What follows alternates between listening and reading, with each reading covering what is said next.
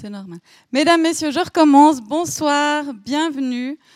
Bonsoir, comme traditionnellement, aussi à celles et ceux qui nous suivent à distance. Enfin, traditionnellement depuis quelques mois, mais on commence à s'y habituer, donc à ce live stream pour information. Quelle joie de se revoir ce soir après cette fraîche pause estivale. Fraîche, à dire vrai, uniquement sous nos latitudes, car nous venons de la prendre, je crois. L'été 2021 européen semble avoir été le plus chaud jamais enregistré. Nous en parlerons évidemment ce soir avec notre invitée de renom, la climatologue Sonia Seneviratne, une sommité de la recherche suisse. Je vous remercie très chaleureusement de votre présence. Mais avant de vous présenter notre conférencière de ce soir, je vous rappelle notre prochain rendez-vous. Déjà demain, mais hors serre. Selon la formule usuelle adoptée par le Club 44 quand nous sortons de nos murs, et bien à propos dans ce cas, car nous serons au jardin botanique. La médecin et naturopathe Nathalie Calame nous emmènera dans une conférence balade à la découverte des plantes alliées de notre santé. Attention, le nombre est limité, mais il faut s'inscrire directement auprès du jardin botanique. Vous pouvez téléphoner. Et j'ai encore une information importante à vous communiquer concernant la soirée de mercredi prochain. L'événement avait été annoncé complet, mais finalement, il reste quelques places. Par contre, il faut nous écrire, comme nous le faisions avant On peut tout faire. Donc, il faut nous écrire un mail à réservation@club-44.ch. Vous retrouverez sur le programme sur le site internet avant lundi 11h. Donc ce soir-là, mercredi prochain, le Club 44 accueillera à sa tribune Nicolas Bouzou, un spécialiste reconnu des grands enjeux de notre temps. L'économiste et essayiste prend le contre-pied d'un sentiment de plus en plus généralisé, le « c'était mieux avant, le pire est devant ». Pour lui, au contraire, à l'envers de ce que l'on croit, le monde ne s'est jamais aussi bien porté. Monsieur Bouzou reviendra sur le vrai défi, d'après lui, auquel est confrontée l'Europe aujourd'hui, soit réussir le virage de la troisième révolution industrielle, celle du numérique, de l'intelligence artificielle et de la robotique. Il nous partagera également ses réflexions sur la crise sanitaire que nous traversons. Il vient d'écrire un livre, Homo Sanitas, et aussi sur le réchauffement climatique, je le dis car il en sera question ce soir. Pour lui, il pense que l'innovation pour lutter contre ce réchauffement peut être une arme hautement efficiente à condition de, je le cite, réussir la même mobilisation sans précédent d'argent, d'intelligence et d'innovation que pour le vaccin. Nous en débattrons sans doute ce soir. Je crois que vous ne partagez pas ce même optimisme, Madame Seneviratne. Aujourd'hui marque aussi l'ouverture d'une nouvelle exposition, How Like a Leaf, I Am, d'Alexandra Baumgartner sur nos cimaises, là derrière. Elle s'inscrit dans le cadre des festivités des 10 ans de la nuit de la photo. Alexandra qui est là, ou elle n'est pas là, Alexandra, ah oui elle est là, elle est dans la salle, utilise la photographie comme mode de recherche et réflexion. Son travail plastique au long cours veut nous interpeller. Comment interagissons-nous avec ce qui nous entoure, notre environnement, au sens immédiat, mais aussi au-delà? Quelle est notre responsabilité collective dans le déclin fulgurant aujourd'hui de la biodiversité? Pour notre invité de ce soir, notre responsabilité dans le réchauffement climatique est, elle, sans équivoque.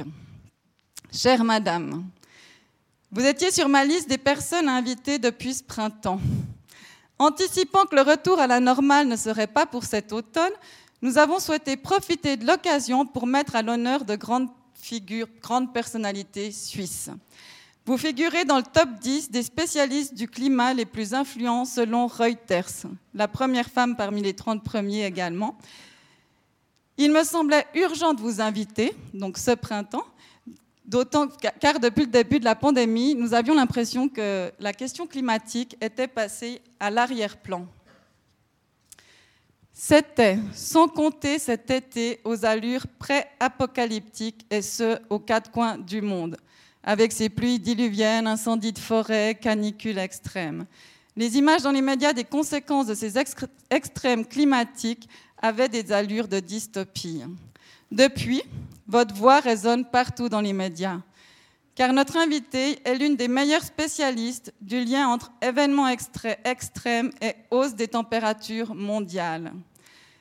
Sa thèse de doctorat, soutenue en 2003 à l'EPFZ, était déjà consacrée à la sécheresse et à la canicule. Elle est aujourd'hui professeure ordinaire de dynamique du climat des continents à l'EPFZ. Ses recherches portent aussi sur les interactions terre-climat et notamment le rôle que peut jouer la végétation et les processus hydriques terrestres.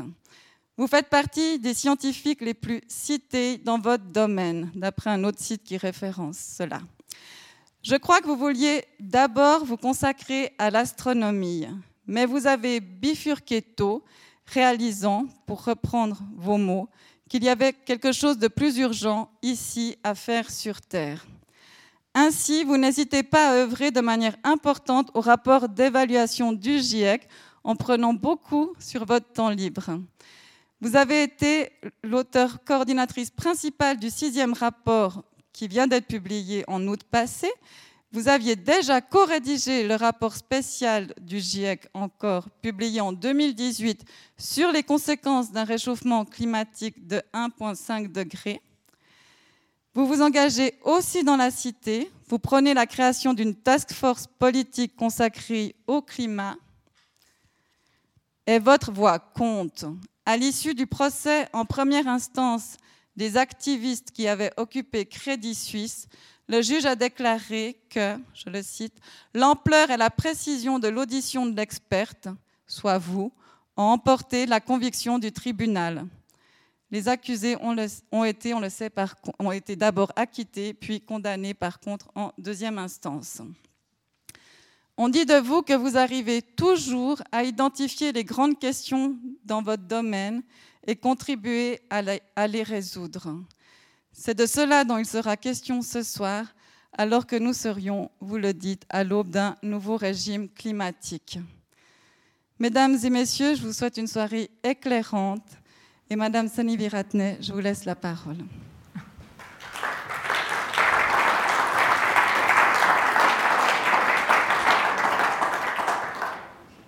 Alors, un grand merci à Madame Svalen pour l'introduction très généreuse sur ma carrière et mon expertise.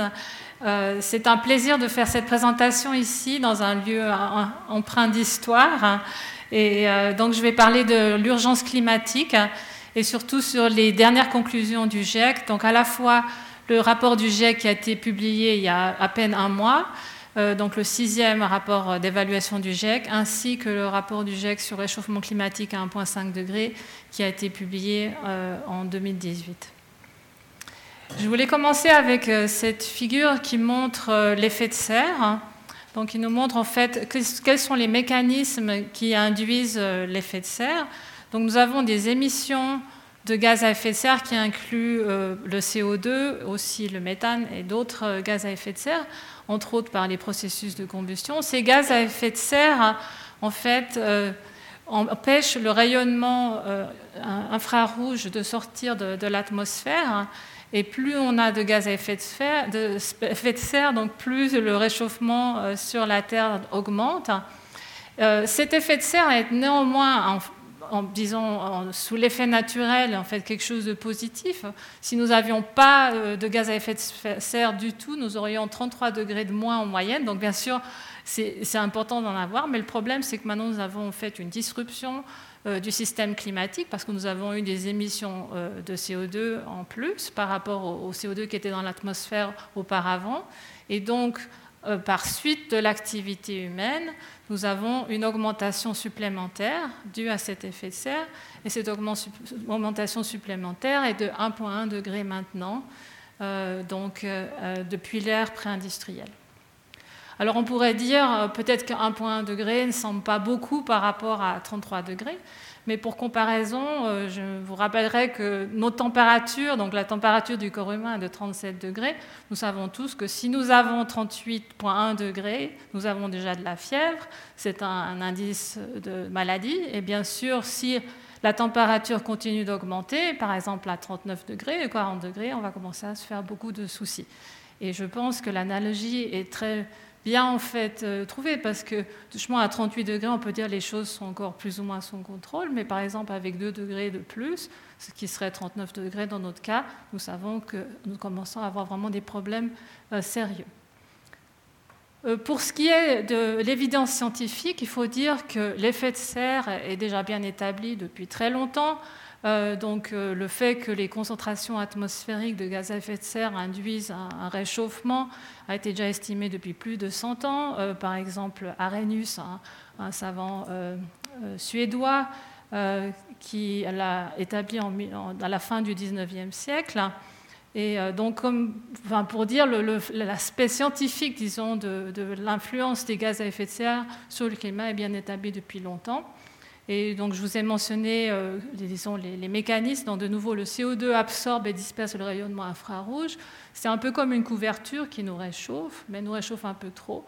Et nous avons un certain nombre de rétroactions qui sont aussi importantes, c'est-à-dire qu'à cause du réchauffement, il y a aussi plus d'évaporation de l'eau des océans. Or, l'eau est aussi un gaz à effet de serre, donc nous avons après un effet d'augmentation du réchauffement total à cause aussi de la boucle de rétroaction avec l'océan. Donc, pour ce qui est de l'évidence scientifique, cette évidence scientifique est très bien établie par les rapports du GIEC. Donc, le GIEC, c'est le groupe d'experts intergouvernemental sur l'évolution du climat. C'est un groupe qui travaille sous l'égide des Nations Unies. Et le tout premier rapport du GIEC a été publié en 1990, donc ça fait déjà plus de 30 ans. Donc c'est pour dire que ça fait déjà très longtemps qu'on sait qu'on a un problème, les scientifiques... On a demandé aux scientifiques de faire une évaluation de la situation. Et déjà, le deuxième rapport du GIEC disait qu'il était probable que l'activité humaine avait une influence sur le climat. Maintenant, le dernier rapport du GIEC dit qu'il est en fait clair, sans équivoque, que les émissions de gaz à effet de serre humaines ont induit un réchauffement climatique. Pour ce qui est des différents rapports du GIEC, vous les voyez ici sur cette slide. Le rapport du GIEC sur le réchauffement climatique à 1,5 degré. Là, je vous montre les rapports spéciaux qui ont été publiés entre-temps depuis l'avant-dernier gros rapport qui est en 2013. Nous avons des rapports spéciaux dans ce rapport sur le réchauffement climatique à 1,5 degré. Et donc, le tout dernier rapport sur l'évidence scientifique, le 6e rapport, a été publié, comme mentionné, il y a un mois. Donc, je vais surtout baser ma présentation sur ces deux rapports. On a donc le rapport du GIEC sur le réchauffement climatique à 1,5 degré. C'est un rapport assez spécial, c'était un rapport spécial du GIEC, mais vraiment, disons, qui avait un contexte particulier, puisqu'en fait, il avait été requis dans le contexte de l'accord de Paris. Donc, dans l'accord de Paris, il y a une ligne qui demande au GIEC de préparer un rapport spécial sur le réchauffement climatique à 1,5 degré, donc pour évaluer quelles sont les implications d'un réchauffement climatique à 1,5 degré, quelles seraient les implications d'un réchauffement à 2 degrés, et donc quels sont les bénéfices de limiter le réchauffement climatique à 1,5 degré, et par ailleurs, quelles sont les possibles trajectoires d'émissions qui nous permettrait de limiter le réchauffement climatique à 1,5 degré. Donc, pour l'accord de Paris, ce qui a été établi, disons, par les différents gouvernements, c'est un but qu'ils se sont fixés en 2015, c'est de limiter le réchauffement global bien au-dessous de 2 degrés et de s'efforcer de limiter à 1,5 degré. Donc, c'est le but de l'accord de Paris. Et 183 pays, y compris la Suisse, ont ratifié cet accord. Donc je pense que c'est important aussi de mettre ce contexte politique. Il y a une décision qui a été prise par les différents pays du monde de limiter le réchauffement climatique bien au-dessous de 2 degrés. Et ce qu'on a demandé au GIEC, c'est d'évaluer dans quelle mesure ça permettait d'éviter des conséquences importantes sur le climat. Donc ce rapport est disponible sur Internet. Et le tout dernier rapport du GIEC, que je montre ici, qui est aussi disponible sur Internet, donc est ce rapport-là qui donne vraiment une vue d'ensemble sur les changements climatiques au niveau physique. Donc je vais résumer l'évidence scientifique que nous avons sur le changement climatique en commençant avec les observations et ensuite sur les projections à différents niveaux de réchauffement avec aussi, disons, un accent sur les changements d'événements extrêmes puisque c'est le sujet sur lequel j'ai le plus travaillé. Et pour ce qui est de l'évidence scientifique, pour revenir à l'analogie avec la santé humaine, donc au même titre que nous pouvons prendre la température lorsque nous avons la fièvre, nous avons des thermomètres sur la surface du globe qui nous permettent de déterminer la température à tout moment. Et nous avons aussi dans plusieurs régions des mesures sur une centaine d'années ou plus. Donc vous voyez ici les observations qui sont disponibles en ce moment. Bien sûr, la couverture n'est pas parfaite, mais néanmoins, nous avons vraiment des mesures sur tous les continents. Ce que ces observations nous montrent, c'est que clairement, il y a une augmentation donc, de la température moyenne globale et aussi de la température régionale, je montrerai ça après. Donc ici, vous voyez l'évolution de la température globale depuis 1850 et la ligne noire ici est la ligne en fait, qui correspond aux observations. Donc vous voyez une très claire augmentation depuis donc, l'ère pré-industrielle. Je pense qu'un point important, c'est que cette augmentation est particulièrement importante depuis 1950. Donc bien sûr, là, nous avons une grosse augmentation des émissions de CO2. Et c'est pourquoi, en fait, l'augmentation est particulièrement importante depuis la moitié du XXe siècle. Maintenant, si vous utilisez des modèles climatiques pour évaluer quelle est la contribution possible de différents facteurs, si vous incluez à la fois les facteurs associés aux émissions humaines de gaz à effet de serre et les effets naturels, vous obtenez cette ligne brune ici, et vous voyez que ces deux lignes sont presque équivalentes. Donc on voit en fait notre meilleure estimation de la contribution humaine au réchauffement observé, c'est que en fait, nos émissions induisent la totalité du réchauffement observé. Parce que si on fait des autres simulations, on inclut uniquement les facteurs naturels, c'est-à-dire uniquement le rayonnement solaire qui varie un peu, et le forçage volcanique, vous voyez que nous n'aurions pas de réchauffement. Donc il est très clair que ce réchauffement observé donc, est dû à l'activité humaine, il est dû aux émissions de gaz à effet de serre. C'est pourquoi nous avons donc cette conclusion du rapport du GIEC, qu'il est sans équivoque, ce sont les émissions humaines donc, de gaz à effet de serre qui ont induit ce réchauffement. Et donc, comme mentionné, nous avons déjà 1,1 degré de réchauffement global. C'est l'estimation pour la période de 2010 à 2019. Donc, bien sûr, maintenant, nous serons plutôt au-dessus de cette valeur. C'est une valeur, en fait, moyenne sur cette période. Un autre graphique que je voulais montrer, c'était ce graphique ici qui montre la concentration de CO2. Dans ce cas-là, nous avons des mesures depuis 1960. Et pour moi, c'est quand même un graphique qui nous pose à nous poser des questions, parce que nous voyons bien sûr très clairement cette augmentation continue du CO2. Et nous avons atteint en mai 2021, cette année, donc un nouveau record à 419 ppm. Donc vous voyez continuellement cette augmentation avec des variabilités saisonnières, mais d'année en année, nous avons toujours plus de CO2. Et la raison pour ça, c'est qu'en fait, le CO2 a une très longue durée de vie. Donc le CO2, une fois émis, reste pendant des centaines à des milliers d'années dans l'atmosphère. Et c'est pourquoi nous avons un problème qui continue d'empirer sans cesse. La seule, disons, perspective que nous pouvons avoir, c'est de stabiliser le problème. Si nous arrêtons d'émettre du CO2, les concentrations vont pouvoir se stabiliser à un certain niveau et le réchauffement global se stabilisera à ce niveau. Mais nous n'allons pas en fait, éliminer le réchauffement climatique. Le réchauffement climatique, nous avons eu jusqu'à présent une grande partie de ce réchauffement climatique est en soi irréversible pour les générations humaines présentes. Donc, comme je disais, ça pose quand même certaines questions parce que, de nouveau, je vous ai mentionné, le premier rapport du GIEC a été publié en 1990. Vous pouvez penser à différents événements, par exemple l'accord de Paris en 2015, le rapport spécial du GIEC publié en 2018, le mouvement des jeunes pour le futur et aussi la pandémie du Covid. Vous voyez qu'en fait, malgré tous ces événements, d'année en année, nous avons de plus en plus de CO2. Donc nous voyons en fait pas d'amélioration. C'est je pense, une des raisons pour laquelle nous devons vraiment nous poser la question, qu'est-ce que nous devons faire si nous voulons arriver à inverser la courbe.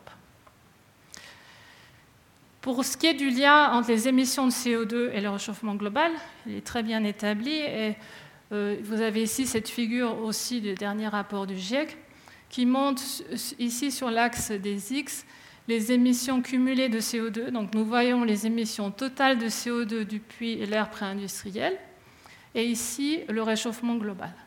Et donc très clairement, vous voyez qu'il y a un lien presque linéaire entre les deux.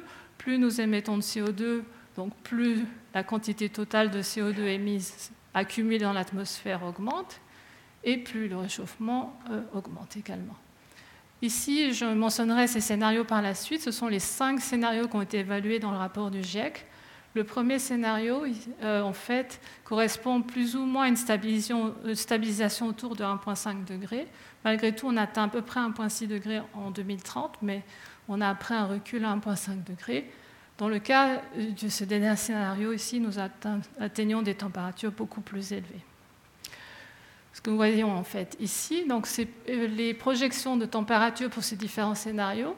Voyons ici donc ce scénario le plus positif, mais qui demanderait, et je reviendrai sur ce point, vraiment des changements fondamentaux, c'est-à-dire une réduction des émissions de CO2 de moitié d'ici 2030 et d'arriver à un budget net zéro de CO2 autour de 2040-2050.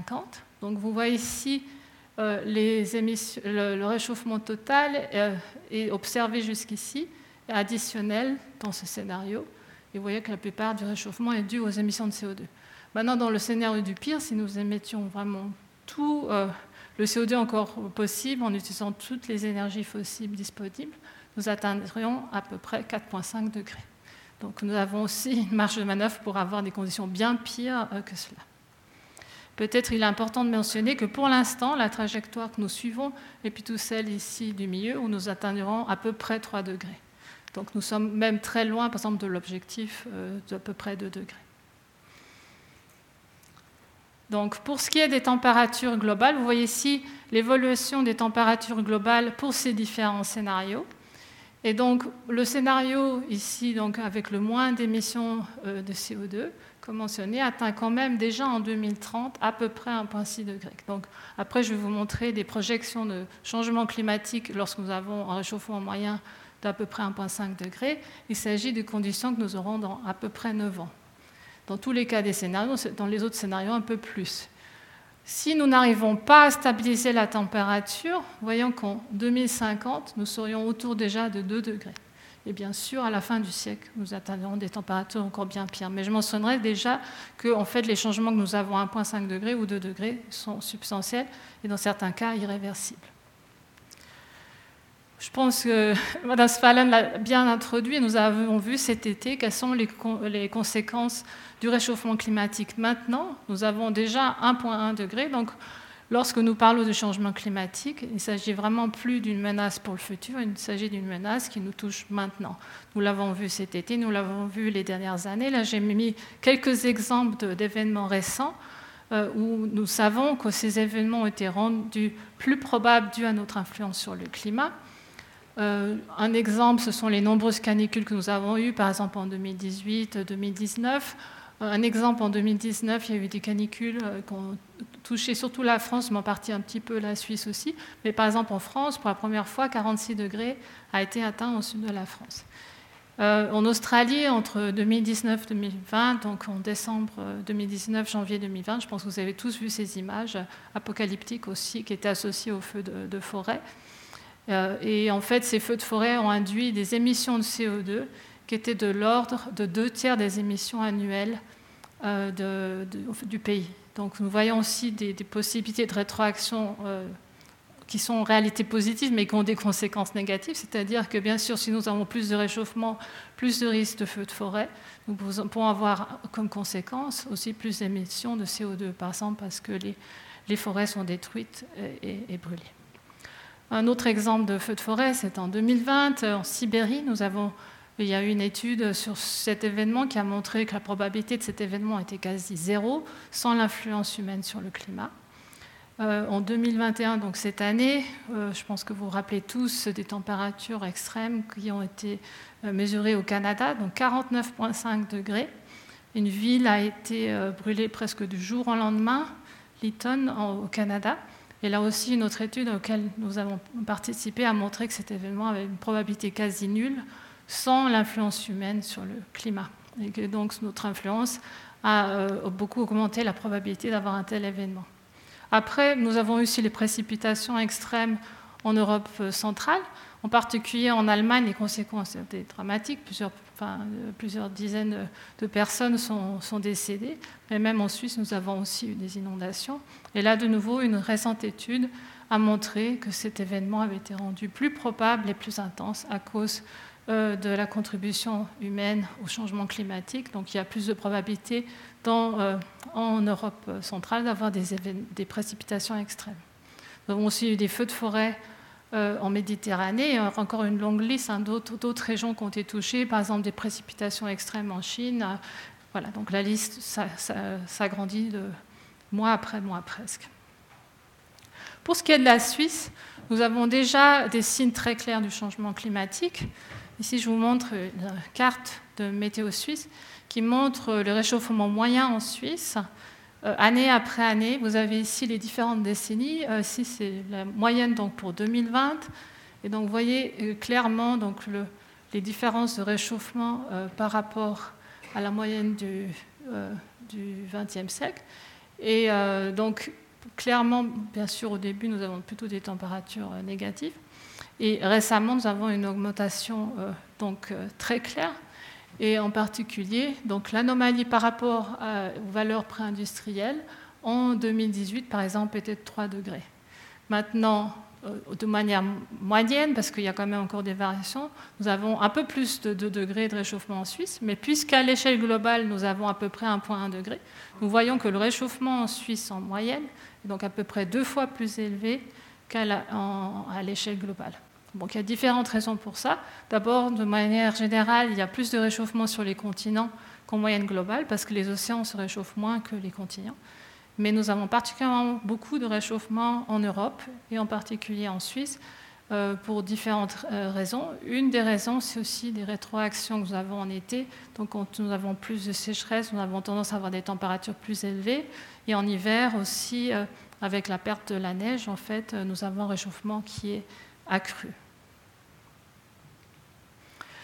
Nous voyons aussi des effets sur le cycle de l'eau en Suisse. Nous l'avons encore vécu donc, cet été, mais ces événements s'inscrivent dans une tendance à long terme. Vous voyez ici les tendances de précipitations extrêmes dans l'ensemble de la Suisse. Et je pense que ce qui frappe très clairement, c'est que donc, ça, ce sont les différentes stations de mesure de Météo Suisse. Un très grand nombre de ces stations montrent une augmentation très claire, donc très grande hausse de précipitations extrêmes. Certaines montrent une faible hausse. Il n'y a en fait qu'une seule station qui montre une faible diminution. Donc nous voyons clairement que la tendance est à une augmentation. Et des exemples d'événements qui s'inscrivent dans cette tendance sont par exemple les précipitations que nous avons eues en 2018 à Lausanne. C'est une des régions où nous avons une tendance déjà très claire. Dans le cas de Créssier, c'est en fait une région où nous avons une tendance pour l'instant plutôt faible, mais bien sûr, par exemple, avec ces événements récents, c'est possible que cette analyse change. Mais comme vous voyez, il s'agit vraiment d'une tendance générale à l'augmentation des précipitations extrêmes sur l'ensemble de la Suisse. Pour ce qui est des événements extrêmes, maintenant des observations à l'échelle globale, je vais donner un résumé des conclusions du rapport du GIEC qui a été publié il y a un mois. Et je pense que la première conclusion qui est vraiment importante, c'est que nous voyons que le changement climatique et les changements d'extrême en particulier touchent toutes les régions du monde. Et donc nous voyons une importante influence humaine qui est responsable des nombreux changements d'événements extrêmes observés. Je vais vous montrer après les analyses régionales. Nous voyons aussi plus d'évidence sur les changements observés d'extrêmes climatiques et leur attribution est renforcée. C'est-à-dire que nous avons une évidence plus claire sur le fait que les émissions humaines donc, jouent un rôle important pour ces changements.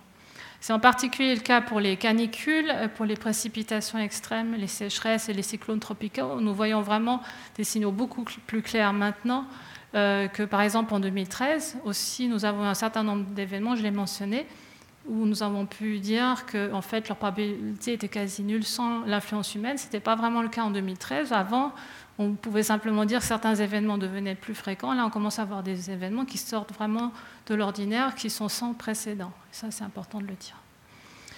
Donc, l'influence humaine a aussi augmenté la probabilité des événements composés. Ce qu'on entend par cela, c'est le fait d'avoir une certaine probabilité d'avoir des événements extrêmes qui ont lieu en même temps, par exemple au même endroit.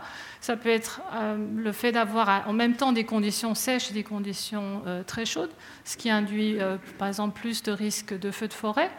Aussi d'avoir une augmentation du risque des inondations dans les zones côtières parce que nous avons en même temps une augmentation du niveau des mers et aussi plus de précipitations intenses. Donc les deux induisent plus de risques d'inondations côtières que ce à quoi on s'attendrait, par exemple en considérant uniquement la hausse du niveau des mers. Et finalement, un autre point important est le fait que nous pouvons avoir aussi des événements extrêmes dans différentes régions du monde en même temps. On voit une très claire augmentation, nous l'avons vu cet été, donc de plus en plus grande fraction en fait, de la surface des continents est touchée par des événements extrêmes, ce qui est aussi un problème pour en fait, contrer les implications, puisque il sera de plus en plus difficile d'avoir de l'aide humanitaire, par exemple, dans différentes régions en même temps. Pour ce qui est des températures extrêmes, donc voilà la carte qui nous montre les régions dans lesquelles nous avons une augmentation observée des canicules et des températures extrêmes. Vous voyez que nous voyons très clairement en fait, une augmentation pratiquement dans toutes les régions du monde. Et la conclusion du rapport est qu'il est virtuellement certain que les températures extrêmes et canicules ont augmenté en fréquence et en intensité due à l'influence humaine. Et comme j'ai mentionné pas auparavant, donc des canicules récentes ont été extrêmement improbables sans l'influence humaine. Pour ce qui est donc des régions, vous voyez que presque toutes les régions sont touchées. Ici, vous voyez en fait le niveau de confiance dans l'attribution régionale des changements. Donc, le niveau de confiance à l'échelle globale est qu'il est virtuellement certain que nous avons en fait un lien entre les changements globaux des canicules et les émissions humaines. Mais nous avons aussi un niveau de confiance très élevé ici dans de nombreuses régions sur ce lien donc à l'échelle régionale.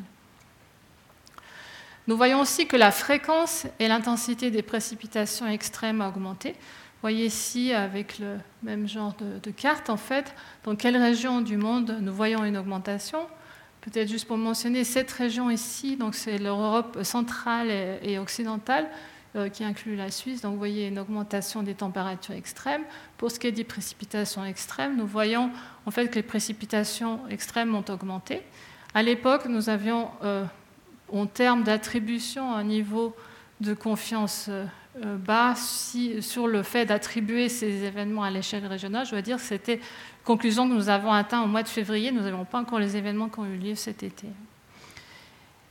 Pour ce qui est des changements de sécheresse, vous voyez ici dans de nombreuses régions donc une tendance à l'assèchement. C'est toutes les régions qui sont indiquées en jaune, et y compris donc, dans notre région, en Europe centrale et occidentale. Pour l'instant, le niveau de confiance est encore bas pour l'attribution à l'échelle régionale, mais nous voyons, par exemple, nous avons un taux de confiance moyen en Méditerranée et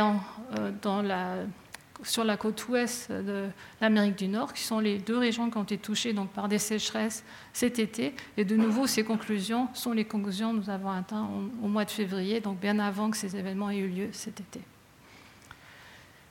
Un message très important du rapport est que chaque incrément de réchauffement global augmente les changements régionaux. Vous voyez ici les changements donc, de température. D'abord, les changements de température que nous avons déjà eus maintenant à peu près 1 degré. Ça, ce sont les observations. Ici, vous avez les changements simulés. Vous voyez que dans les modèles, les modèles sont très proches des observations. Donc, vous voyez très clairement, plus le réchauffement augmente, plus les températures augmentent, et bien sûr, nous avons certaines régions qui se réchauffent particulièrement beaucoup, par exemple, en particulier en Arctique, mais par exemple pour les températures extrêmes aussi, je l'ai mentionné, en Europe centrale. La même chose pour les changements donc, qui touchent le cycle de l'eau. Vous voyez ici les changements de précipitation moyens. Donc, dans de nombreuses régions, nous voyons une augmentation moyenne des précipitations. Mais en même temps, nous avons aussi une augmentation de l'évaporation de l'eau dans les sols, ce qui induit plus d'assèchement des sols. Et donc, si vous regardez les projections de changement d'eau dans les sols qui sont associées à des sécheresses, vous voyez beaucoup plus de régions ici qui montrent un assèchement. Donc, vous pouvez en voir des régions, telles que c'est le cas d'ailleurs en Europe centrale, où en même temps, on peut avoir des augmentations des précipitations extrêmes et une augmentation des sécheresses. Donc, pour les changements à venir, les projections, pour ce qui est des événements extrêmes, nous voyons que de nombreux changements climatiques augmentent en relation directe avec le réchauffement global, c'est-à-dire plus le réchauffement global sera élevé, plus nous aurons des événements extrêmes, intenses et fréquents. Et cela inclut l'augmentation des températures extrêmes sur les continents et dans les océans. Donc, aussi, il y a aussi des problèmes avec les canicules dans les océans. Aussi l'augmentation des précipitations extrêmes sur les continents, des sécheresses écologiques et agricoles dans certaines régions et la proportion des cyclones tropicaux les plus intenses. Les événements extrêmes sans précédent deviennent de plus en plus fréquents en fonction du réchauffement global, même à 1,5 degré. Et ça, il faut dire, donc, à 1,5 degré, donc, en 2030, nous aurons des événements qui seront encore plus fréquents et intenses que maintenant. Et nous avons aussi une augmentation des événements composés, donc ces événements qui incluent différents changements, par exemple dans différentes régions, dans la même région qui touche différentes variables. Et ça inclut l'augmentation des canicules et des sécheresses simultanées et du risque de feux de forêt. Voyons aussi que les événements extrêmes simultanés dans différentes régions du monde deviennent plus fréquents à 2 degrés par rapport à 1,5 degré, y compris dans les zones agricoles. Donc on a plus de risques à 2 degrés. D'avoir les zones agricoles qui sont touchées dans différentes régions du monde par des événements extrêmes, ce qui pourrait bien sûr affecter la production globale de nourriture. Pour ce qui est des changements extrêmes de température, le résumé, c'est que la fréquence et l'intensité des extrêmes donc, augmentent pour chaque incrément de réchauffement global, et c'est particulièrement le cas pour les températures extrêmes. Vous voyez ici que aussi les augmentations sont plus importantes pour les événements plus extrêmes ou plus rares que les autres. Donc ici, vous voyez les changements de fréquence des températures extrêmes qui ont lieu une fois tous les 10 ans, qui auraient lieu une fois tous les 10 ans sans l'influence humaine. Maintenant, avec un réchauffement de 1 degré, ces événements ont à peu près lieu 3 fois par 10 ans, donc leur probabilité a été multipliée par 3. Et à 1,5 degré serait multiplié par 4 par rapport à disons, des conditions sans changement climatique. Si nous arrivions à 4 degrés, donc la probabilité serait multipliée par 9. Pratiquement chaque année, avec l'extension d'une, en fait, aurait des canicules. Si nous prenons des événements encore plus extrêmes qui avaient lieu uniquement une fois tous les 50 ans, le facteur d'augmentation est encore bien plus élevé. Donc voyons que maintenant, avec 1,5 degré, nous avions ici un facteur 3. Et dans ce cas-là, nous avons un facteur 5. Donc ces événements ont été multipliés par 5 parce que ce sont des événements plus rares, mais qui augmentent plus avec le réchauffement climatique. Donc nous avons à la fois une augmentation de la fréquence des événements, mais aussi une augmentation de leur intensité. Vous voyez que plus le réchauffement climatique est important, plus l'augmentation de l'intensité augmente elle aussi. Pour ce qui est des précipitations extrêmes et des sécheresses, nous avons des résultats similaires, à la fois des augmentations donc de la fréquence et de l'intensité. Pour les précipitations, ici, vous avez les statistiques sur l'ensemble des continents. De nouveau, une augmentation un peu plus mesurée que pour les températures extrêmes, mais déjà une augmentation à peu près de 30%, si vous moyennez sur l'ensemble des continents, par rapport aux conditions sans changement climatique. Et cette augmentation de la fréquence augmente, plus le réchauffement climatique augmente. De même, similairement, aussi l'intensité augmente avec plus de réchauffement, à peu près de 7 degrés par réchauffement, donc par 1 degré de réchauffement global. Pour ce qui est des sécheresses, nous avons des régions qui s'assèchent, d'autres pas. Donc les régions qui sont évaluées comme ayant un risque de devenir plus sèches, à peu près de 2 degrés, sont ces régions incluses ici sur cette carte. Comme vous voyez, ça inclut donc l'Europe centrale. Et de nouveau, la même image. Donc, nous voyons que dans ces régions, en moyenne, nous avons une augmentation de 70% de la fréquence des sécheresses et aussi donc l'intensité a augmenté. Et bien sûr, cette situation va encore empirer avec plus de réchauffement. Finalement, je montre aussi ici une analyse qui est aussi dans le résumé à l'attention des décideurs, qui montre l'ensemble des changements qui sont associés à des impacts. Ça inclut des événements extrêmes, mais aussi d'autres aspects, par exemple les précipitations moyennes, mais aussi les problèmes, par exemple, associés à l'érosion. Et vous voyez ici le nombre de régions qui sont affectées par ces changements donc associés à des impacts. Et si, en fait, toutes les régions sont affectées, qui peuvent l'être, parce que bien sûr, dans le cas de par exemple du gel, on peut bien avoir moins de régions qui sont touchées. Donc, vous voyez que le maximum qui est montré avec cette couverture ici, enfin, c'est, en fait, est atteint. Ce que nous voyons, c'est que donc, de très nombreuses régions, dans certains cas même, toutes les régions sont touchées donc, par ces changements climatiques associés aux impacts. Et peut-être le point important à retenir, c'est que lorsque nous parlons donc de changements, par exemple de canicule, de précipitations extrêmes, de sécheresse, il faut bien garder à l'esprit que ces changements auront lieu en même temps. C'est-à-dire que c'est possible que, par exemple, donc en Europe, nous aurons à la fois certains étés une augmentation des précipitations extrêmes et d'autres étés une augmentation des sécheresses. Donc les différentes régions, et on voit ça dans toutes les régions, sont touchées par des changements multiples d'événements extrêmes et de facteurs d'impact. Donc nous avons en fait des risques multiples qui augmentent. Pour ce qui est de la région donc autour de la Suisse, dans le rapport du GIEC, nous regardons une région plus vaste qui s'appelle l'Europe centrale et occidentale.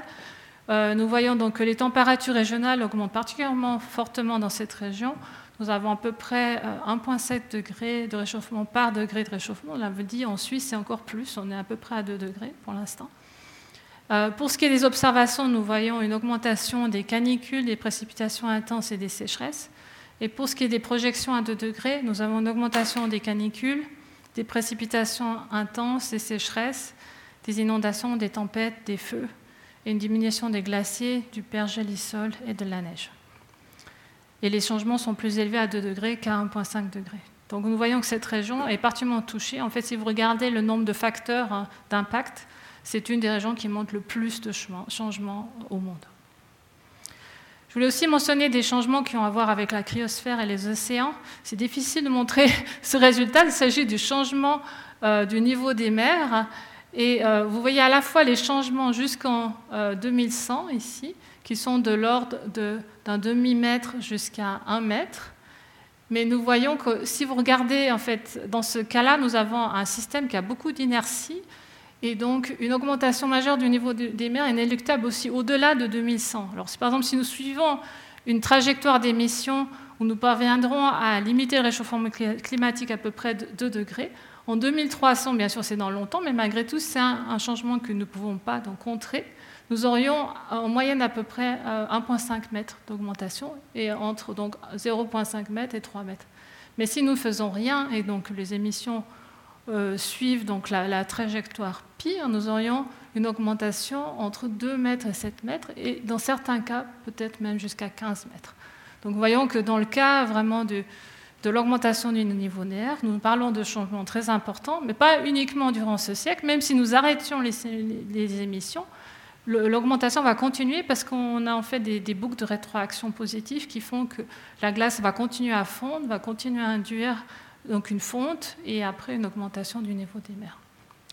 D'autres aspects sont aussi une augmentation donc, de la fonte des glaces. Et par exemple, à l'exception des deux scénarios qui sont à peu près à 1,5 ou 2 degrés, vous voyez que nous atteignons donc des conditions où nous n'avons plus de glace en Arctique.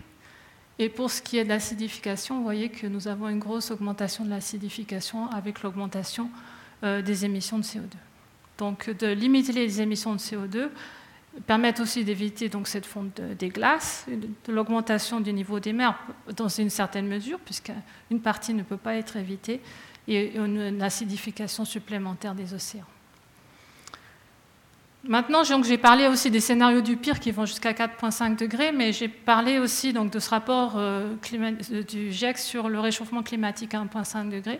Et je pense que c'est important de réaliser que même dans le scénario meilleur, où on arrive à limiter le réchauffement climatique à 1,5 degré, malgré tout, nous avons des impacts substantiels. Et par ailleurs, disons, ces impacts, qui restent donc substantiels, sont très nettement moindres par rapport à ce que nous aurions à 2 degrés. Donc de rester même dans cette fourchette des scénarios, disons, où nous avons moins d'émissions, malgré tout, nous avons des impacts importants et des changements importants. Là, vous voyez, par exemple, les températures extrêmes qui changent, enfin, les changements de température extrême lorsque nous avons une température globale d'à peu près donc, plus 1,5 degré. Et donc, bien sûr, comme je l'ai mentionné auparavant, l'augmentation sur les continents n'est plus importante que sur les océans. Donc, vous voyez que quand nous parlons d'un 1,5 degré, nous parlons de la température globale, mais la température régionale ici est très nettement supérieure, entre 2 et 3 degrés, pour les températures des jours les plus chauds. Pour les jours les plus froids, et c'est pourquoi nous avons une si grosse diminution des glaces en Arctique, voyons que nous avons une augmentation autour de entre 4 et 6 degrés. Le facteur est à peu près 3. Donc le réchauffement en Arctique est à peu près 3 fois plus élevé qu'en moyenne globale. C'est très important et c'est pourquoi nous avons un si gros effet, par exemple, sur la fonte des glaces dans cette région. Donc nous voyons que les changements d'événements extrêmes sont beaucoup plus importants sur les continents qu'en moyenne globale. Et c'est pourquoi aussi peut-être ce chiffre de 1,5 degré ou 2 degrés peut prêter à confusion parce qu'il s'agit uniquement de la moyenne globale. Mais à l'échelle régionale, nous pouvons avoir des températures beaucoup plus élevées que ça. Pour ce qui est de la comparaison entre 1,5 degré et 2 degrés, les conclusions du rapport ont montré que de limiter le réchauffement climatique à 1,5 degré, bien que nous ayons dans ce cas-là encore des conséquences importantes, nous l'avons vu maintenant à 1,1 degré cet été, bien sûr 1,5 degré nous en aurons plus, ça nous permet malgré tout d'éviter des changements encore plus importants à 2 degrés. Ça inclut une augmentation des températures extrêmes dans la plupart des régions habitées du monde, des précipitations plus intenses dans de nombreuses régions, aussi plus de risques de sécheresse dans certaines régions, et des dommages irréversibles, par exemple au niveau de l'augmentation du niveau de la mer, et l'extinction de certaines espèces végétales et animales, par exemple les coraux. Nous avons parlé des dangers pour la biodiversité. Une des raisons principales pour limiter le réchauffement climatique à 1,5 degré est que nous pouvons éviter en fait, l'extinction de nombreuses espèces par rapport à 2 degrés. Je vais montrer quelques exemples de seuils critiques entre 1,5 degré et 2 degrés. Ça, c'est sur le rapport du GIEC sur les changements sur les continents. Par exemple, pour les feux incontrôlés, donc les risques de feux de forêt, nous sommes, comme mentionné, à peu près à 1 degré en ce moment. Donc, l'évaluation, excusez-moi, on ne voit pas très bien en fait, l'indication ici, mais jaune en fait, indique un risque modéré. Rouge, quand vous avez une couleur rouge, ça montre un risque élevé et violet, un risque très élevé. Et donc, voyons que nous sommes dans la zone de risque modéré. Pour l'instant, avec un allongement de la saison des incendies. Donc, on voit déjà une tendance à l'augmentation, disons, des risques de feux de forêt, mais qui est évaluée comme un risque modéré pour l'instant. Autour de 1,5 degré, nous passerions en fait de la zone de risque modéré à la zone de risque élevé, voyons passer ainsi donc à beaucoup plus de risques. Et autour de 2,5 degrés, nous aurions une hausse de plus de 50% des superficies brûlées dans le bassin méditerranéen. Notre exemple est l'approvisionnement alimentaire. J'ai mentionné ce risque donc, qui augmente avec plus de réchauffement climatique, que les différentes régions agricoles soient touchées par des événements extrêmes en même temps. Vous le voyez ici. Donc, là, de nouveau, à 1 degré, nous avons à peu près un risque modéré, avec une flambée occasionnelle des prix qui affecte différents pays lorsque nous avons des événements extrêmes. Il y a eu un exemple en 2010 avec la canicule qui a touché la Russie.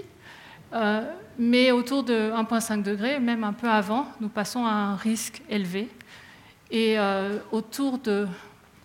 juste un peu au-dessus de 1,5 degré, donc autour de 1,5 degré, on s'attend à avoir des chocs alimentaires périodiques dans les différentes régions.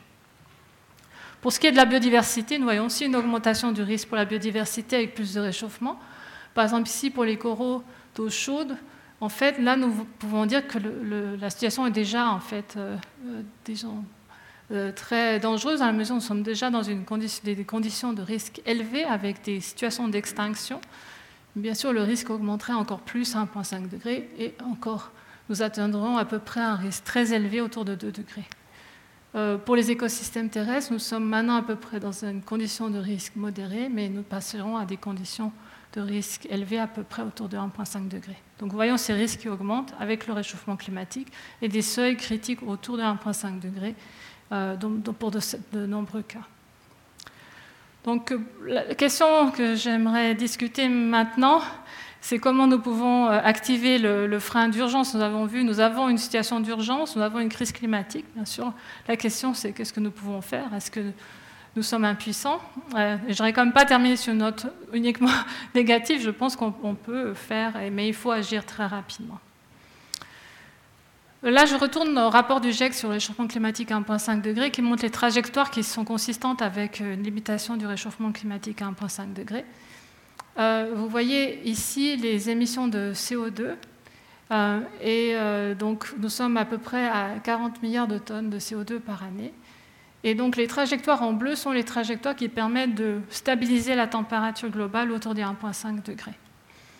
Ce que vous voyez ici, c'est que nous devons avoir une diminution très importante des émissions, très rapidement, dans les faits, à peu près une diminution de 50% d'ici 2030, et ensuite atteindre donc, net zéro à peu près en 2050. Par ailleurs, nous devons atteindre un budget neutre, donc j'ai mentionné en 2050 ou plus tard.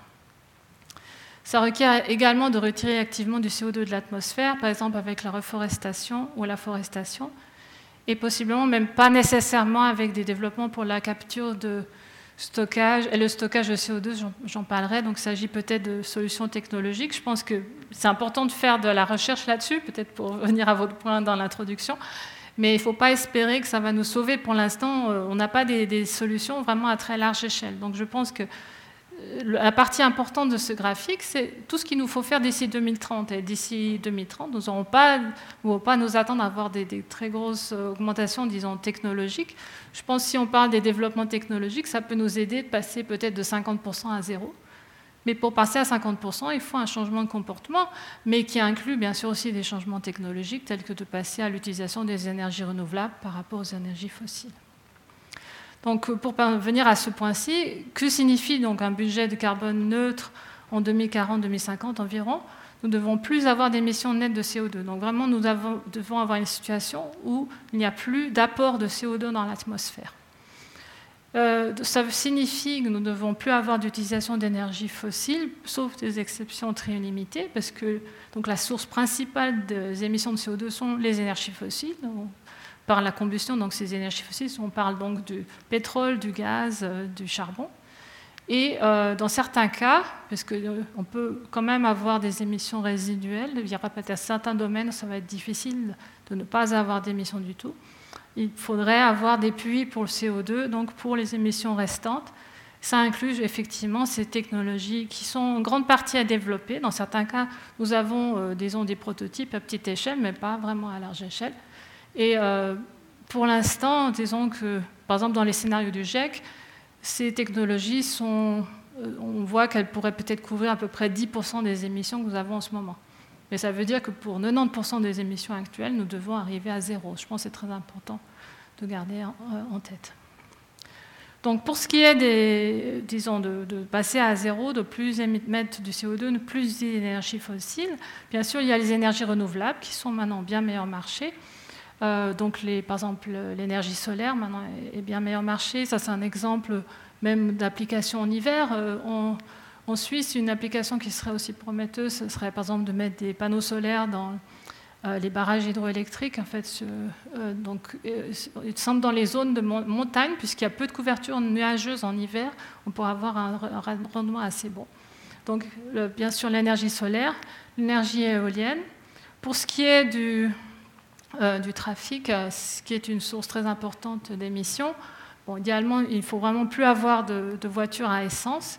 Et si une voiture est vraiment nécessaire, passer à une voiture électrique, parce que, disons, le budget CO2 d'une voiture électrique est bien meilleur que le budget d'une voiture à essence. Et il y a encore des développements, par exemple, au niveau de l'hydrogène, mais je dirais qu'à ce niveau-là, c'est encore assez, disons, préliminaire. Pour ce qui est de l'aspect des puits de CO2, donc il y a beaucoup, on voit beaucoup dans les journées, des fois, des articles sur cette question. En plus, il y a des technologies qui ont été développées même en Suisse, entre autres à la EPFZ par la compagnie Climeworks. Ils viennent de faire une démonstration en Islande où ils ont vraiment à la fois la capture du CO2 et le stockage lui-même. Donc c'est pour dire que c'est possible, mais pour l'instant, il s'agit uniquement d'installations à très petite échelle. Voilà. Donc il y a certaines régions comme l'Islande qui se, disons, prêtent très bien aussi au stockage. Donc la question se pose en deux temps. D'abord, il faut prendre le CO2 de l'atmosphère, par ailleurs, il faut le stocker. Mais par exemple, tous les experts à qui j'ai parlé me disent que c'est difficile de stocker du CO2 en Suisse, pas forcément uniquement pour des raisons géologiques, mais aussi pour une acceptation de la population. Est-ce que la population serait d'accord de stocker du CO2 dans les couches géologiques? Enfin, il semble qu'il y a des questions à ce niveau. Voilà. Mais bien sûr, ça ne serait pas impossible d'avoir un peu de stockage de CO2. Je pense qu'un domaine dans lequel ça peut être vraiment utile, c'est par exemple le traitement des déchets. On brûle les déchets. Et bien sûr, là, c'est difficile d'avoir une alternative. Donc, on pourrait imaginer capturer le CO2 lorsqu'on a de la combustion de déchets, et le stocker d'une façon ou d'une autre. Mais ça, il faut encore évaluer comment ça peut être fait. L'autre aspect qui est souvent mentionné, c'est l'idée donc, de faire de la forestation, de planter des arbres, puisque nous savons effectivement les arbres prennent du CO2 et le stockent donc, sous forme de végétation. Le problème, bien sûr, c'est que s'ils se décomposent, s'ils brûlent, s'il y a des feux de forêt, ce CO2 en fait, est relâché à nouveau. Donc l'idée des émissions négatives, c'est de planter plus de forêts, après d'utiliser ce bois et de le capturer donc, lors de la combustion et de le stocker à nouveau. De nouveau, je dirais que c'est pas exclu de pouvoir le faire, mais il faut considérer quand même les risques associés, comme je mentionnais auparavant. Donc, ce risque d'augmentation des feux de forêt, ce qui veut dire que, par exemple, si une forêt qu'on a plantée est touchée par ce feu, enfin, ce stockage de CO2 va être perdu. Par ailleurs, bien sûr, les arbres prennent beaucoup de temps à pousser. Enfin, quand on perd du CO2 lorsqu'une forêt brûle, ça a lieu en quelques jours, mais jusqu'à ce que ce CO2 soit capturé à nouveau, ça va prendre plusieurs décennies. Cet facteur temps est un gros problème. Un autre problème important et qui parle aussi pour vraiment essayer de limiter le réchauffement climatique aussi bas que possible, c'est que nous avons des puits de carbone existants. Donc, il y a une grande partie du CO2 que nous émettons, en fait, une grande partie de ce CO2 est capturée soit sur les continents ou dans les océans. Mais ces puits de carbone donc, sont substantiels ici. Lorsque vous êtes à un climat à peu près 1,5 degré, donc même si nous émettons du CO2 et la concentration continue d'augmenter, on ne se rend même pas compte qu'une grande partie de ce CO2 émis est en fait capturée à la fois donc, par les océans et les continents. Mais ces puits deviennent de moins en moins efficaces plus le réchauffement augmente. Et ça, c'est un autre point vraiment essentiel. Ça veut dire que nous avons aussi des effets non linéaires qui font que plus nous émettons de CO2, moins ces puits sont efficaces, donc plus de CO2 va rester dans l'atmosphère. Et vous voyez, donc nous passons de 70% ici à 38%.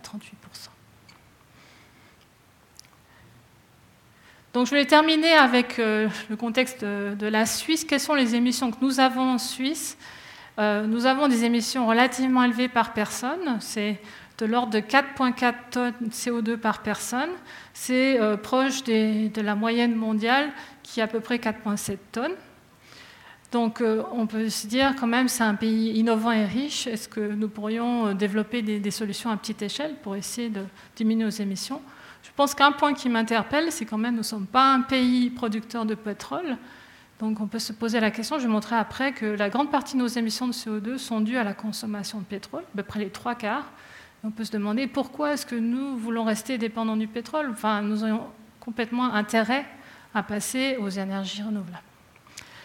Un autre aspect important qui est au-delà des émissions, disons, dans le pays, c'est que bien sûr, il y a aussi une influence par les flux financiers, que ce soit par les banques, les investissements, les fonds de pension. Et là, il ne faut pas négliger non plus cet aspect-là. Donc, de désinvestir des énergies fossiles peut avoir un impact global. Juste il y a quelques jours, l'université d'Harvard a décidé maintenant de ne plus avoir d'investissement dans les énergies fossiles. De manière générale, on s'attend à ce que relativement bientôt, ce n'est pas très bien clair quand, mais puisqu'il y aura une reconnaissance qu'on ne pourra plus utiliser des énergies fossiles, s'il y a un désinvestissement de ces énergies fossiles, ces investissements vont devenir, on appelle en anglais, des stranded assets, c'est-à-dire qu'ils ne vont plus avoir de valeur du tout, puisqu'on va se rendre compte qu'on ne peut plus utiliser ces énergies fossiles. Dernier point est la consommation, et je dirais que ça, c'est un point vraiment négatif en Suisse. Si vous considérez nos émissions dues à la consommation, En fait, nous sommes là à 14 tonnes de CO2 par personne. Donc, c'est presque un facteur 3 par rapport aux émissions que nous avons uniquement dans le pays. Et la raison pour ça, c'est que donc, nous apportons nos nombreux produits. Nous avons, d'une certaine façon, exporté nos émissions à l'étranger. Et à ce niveau-là, nous sommes vraiment parmi les mauvais élèves. Nous sommes 15e émetteur principal au niveau de la consommation. Donc, le 15e pire au monde. Donc, quelles sont les sources d'émissions en Suisse? Pour ce qui est des gaz à effet de serre, j'ai beaucoup parlé du CO2, mais je dirais à juste titre, donc, les émissions de CO2, ça correspond à peu près 80%, donc des émissions de gaz à effet de serre que nous avons en Suisse, mais il y a aussi des émissions de méthane associées à l'agriculture et de N2O, par exemple. Pour ce qui est des secteurs qui sont responsables pour les émissions, les transports, vraiment, c'est le point principal. C'est pour ça que je parlais, par exemple, des voitures électriques. Ou si on peut renoncer aux voitures à essence, c'est un facteur très important. Il y a l'industrie, aussi les ménages, plutôt au niveau du chauffage. Donc, bien sûr, les chauffages à mazout. Et l'agriculture, mais l'agriculture principalement dans le méthane, plus que pour le CO2.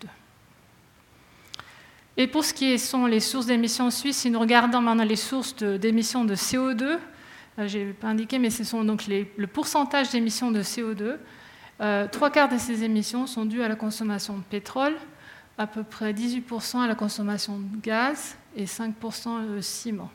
Donc voyons vraiment, le pétrole, c'est le point principal si nous regardons les émissions de CO2. Donc j'arrive aux conclusions. Donc ça vaut très clairement la peine de limiter le réchauffement global à 1,5 degré, pas seulement pour les conséquences globales, mais aussi pour la Suisse.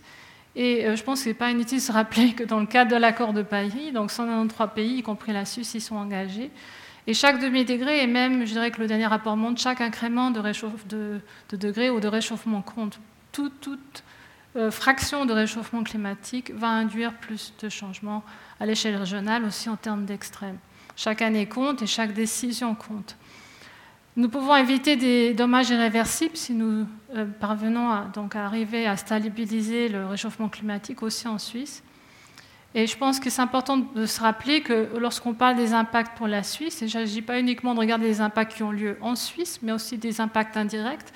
Par exemple, sur les chaînes de production, nous importons 50% de nos nourritures de l'étranger. Comme j'ai dit, il y a des risques, par exemple, pour la production agricole globale. Il y a des risques dans différents domaines et nous serions aussi affectés indirectement.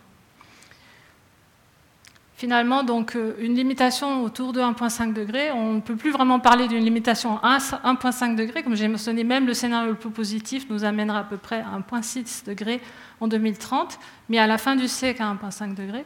Mais une limitation du réchauffement climatique autour de cette valeur requiert des changements fondamentaux de nos sociétés globales.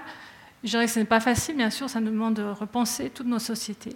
Mais d'un point de vue physique, c'est encore possible. Et nous avons, dans de nombreux domaines, quand même, la possibilité, avec par exemple les énergies renouvelables, de ne plus émettre de CO2. Mais la fenêtre pour agir se ferme rapidement. J'ai montré aussi le changement de concentration de CO2. Comme je dis, l'accord de Paris a eu lieu en 2015, il n'y a pas eu de progrès depuis, donc il est important que l'action ait lieu maintenant. Voilà, c'était...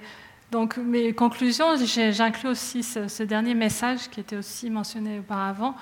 Chaque action compte, chaque incrément de réchauffement compte, chaque année compte et chaque choix compte. Merci beaucoup.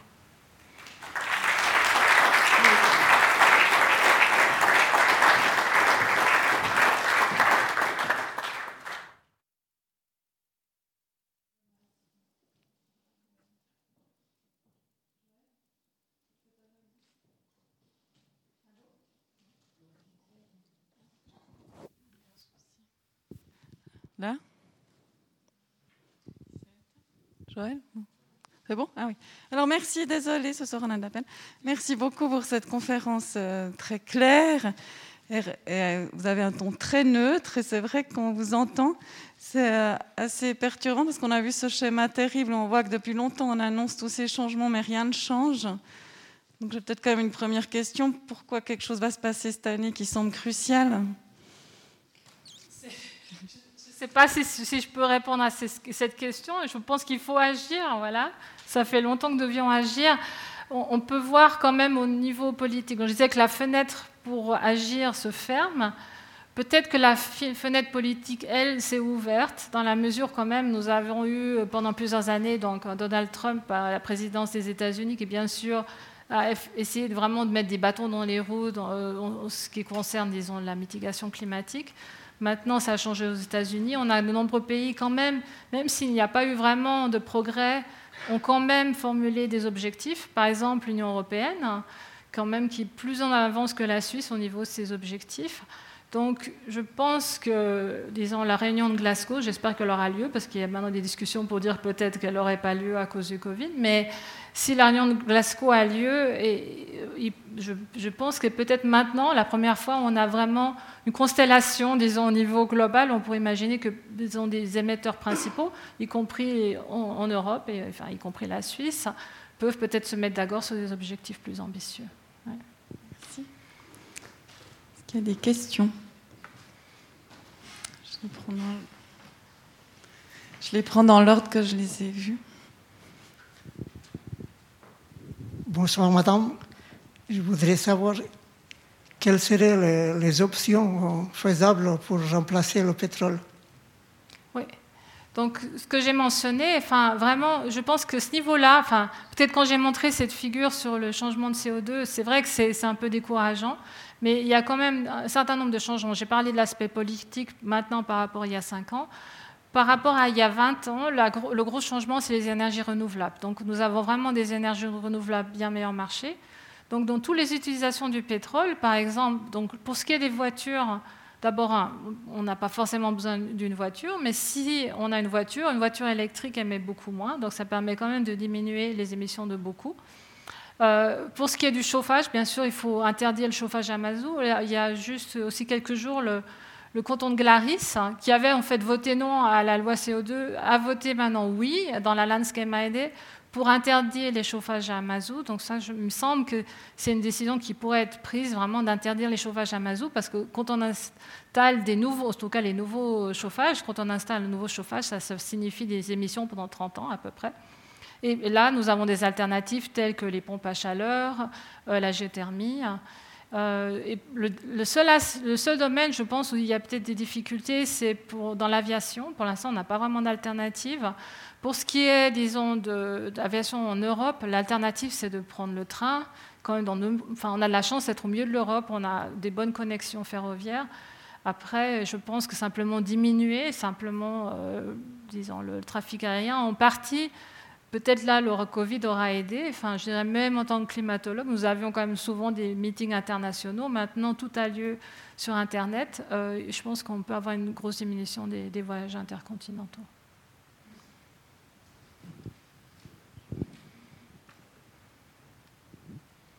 Bonsoir. Bonsoir. Vous n'avez pas parlé du nucléaire. Vous avez parlé des énergies polluantes, du charbon, du pétrole, mais on ne parle pas du nucléaire dans votre présentation. Donc il faut conclure qu'il ne pollue pas, alors dans ce cas-là, ce serait la solution d'avenir, si on maîtrise bien la gestion des déchets. Comment vous voyez la chose par rapport au nucléaire? Voilà. Oui, donc le nucléaire, c'est un peu à double tranchant. D'un côté, le nucléaire n'induit pas d'émissions de CO2, enfin, en tout cas, pas d'émissions importantes de CO2, à part peut-être avec le transport de l'uranium, hein. Donc, c'est vrai qu'à ce niveau-là, par exemple, si nous importons l'électricité de France, cette électricité n'a pas induit des émissions de CO2. Nous avons aussi des centrales nucléaires en Suisse. Bien sûr qu'il y a d'autres considérations à prendre en compte, d'autres impacts environnementaux du nucléaire. Donc, pour ce qui est des scénarios du GIEC, en fait, ces scénarios n'ont pas vraiment une préférence au niveau du nucléaire. Il y a certains scénarios qui incluent beaucoup de nucléaire, d'autres beaucoup moins. Bien sûr, si nous avons moins de nucléaire, il faut beaucoup plus avoir de changements sociétaux. Voilà. Donc, le nucléaire, disons, peut aider. À mon avis, bien sûr qu'il y a des effets environnementaux, mais... disons que peut-être ça serait bien si on a une centrale qui est plus ou moins sous contrôle, en tout cas peut-être pas de la fermer tout de suite, Mais je pense qu'une autre considération, c'est le fait que le nucléaire est relativement cher. Donc en fait, quand cette question vient, la plupart des experts, je ne suis pas personnellement une experte en énergie, hein, mais en fait, cette énergie est relativement chère par rapport aux énergies renouvelables. Donc il semble aussi qu'il y a des considérations économiques qui montrent qu'en fait, les énergies renouvelables en fait, valent plus la peine. Bon, en parlant du prix de l'énergie, justement, il est extrêmement bas par rapport au coût que l'usage de l'énergie occasionne sur l'environnement, sur la santé, etc. Et donc si on payait peut-être le vrai prix, qui inclut tous les coûts d'énergie. On en est loin, mais peut-être que ça fait partie des solutions aussi. Oui, ben, tout à fait. Donc c'est vrai que ben, c'est une idée qui est souvent là, l'idée d'avoir un prix pour le CO2. D'ailleurs, il y a un prix existant, mais ce bas est trop bas, en fait. La question est plus en fait de l'acceptation. Enfin, on a eu la loi sur le CO2. Enfin, le problème, c'est que quand on veut introduire une taxe, des fois, ça peut être difficile à faire passer, mais en réalité, c'est clair, c'est un problème fondamental que, disons, dans le prix des énergies polluantes, ça inclut d'ailleurs aussi le nucléaire, mais en particulier toutes les énergies qui induisent des émissions de CO2, tous les impacts ne sont pas inclus et ces impacts induisent des coûts aussi. Voilà. Merci.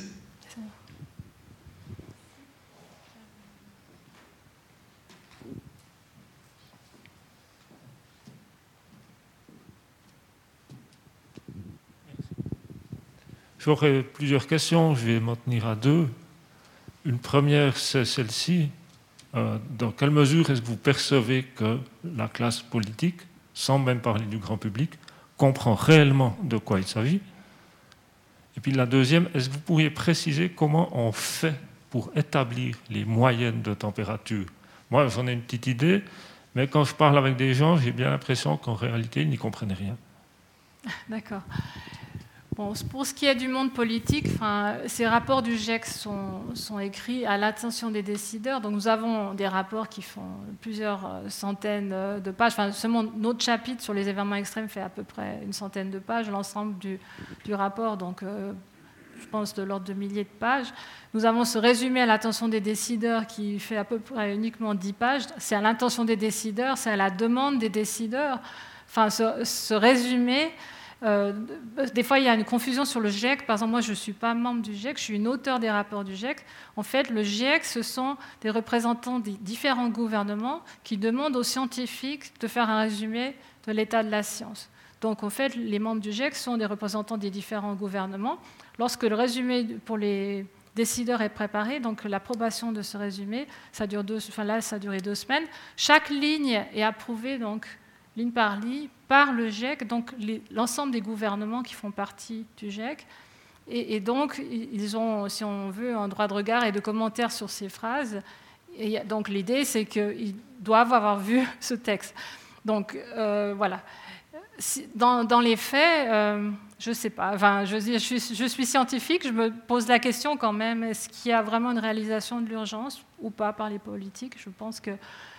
Dernièrement, on a vu quand même plus, justement, au moins, peut-être des prises de parole qui vont dans ce sens, mais pas vraiment d'action. Donc, je ne sais pas, voilà. Mais il me semble que, oui, peut-être qu'il faut encore plus communiquer. Voilà, c'est un point ouvert pour moi. Pour la deuxième question, je me souviens plus... La pratique, établir les températures moyennes. Ah oui, d'accord, les températures moyennes. Oui, donc, ce qu'on fait, c'est que nous avons donc, les températures dans les différentes régions du monde. Il y a différentes méthodes qui sont utilisées. Donc, on prend la température à chaque région. Il faut faire des interpolations entre les différentes régions. Je l'ai montré, il y a cette carte des mesures. Il n'y a pas des mesures partout. Donc, dans les régions où nous avons moins d'observations, il faut interpoler entre ces différentes régions. C'est pourquoi, bien sûr, il y a certains facteurs d'incertitude. Il y a différentes estimations. Il y a une fourchette d'estimations, mais donc, toutes les différentes estimations montrent une augmentation. Et puis peut-être, je vais essayer de rester brève, mais il y avait un groupe de climato-sceptiques il y a quelques années qui ont voulu recalculer cette moyenne. Et finalement, à la fin de cet exercice, après 2 ans, ils sont arrivés à la conclusion, oui, il y a un réchauffement climatique, et maintenant, ils ne sont plus des climato-sceptiques. Voilà.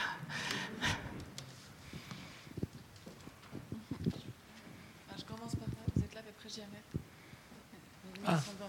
Je peux être dans mon accent. Bonjour. J'ai aussi 2 petites questions. La première, c'est le réchauffement des mers Est-ce que vous n'en avez pas beaucoup parlé, enfin je ne m'en souviens pas, est-ce qu'il y a un effet pervers aussi sur le climat, c'est-à-dire si l'eau devient de plus en plus chaude, à part l'évaporation, est-ce que par exemple des couches de méthane pourraient sortir de la mer, parce qu'il y a beaucoup de méthane stocké au fond des mers.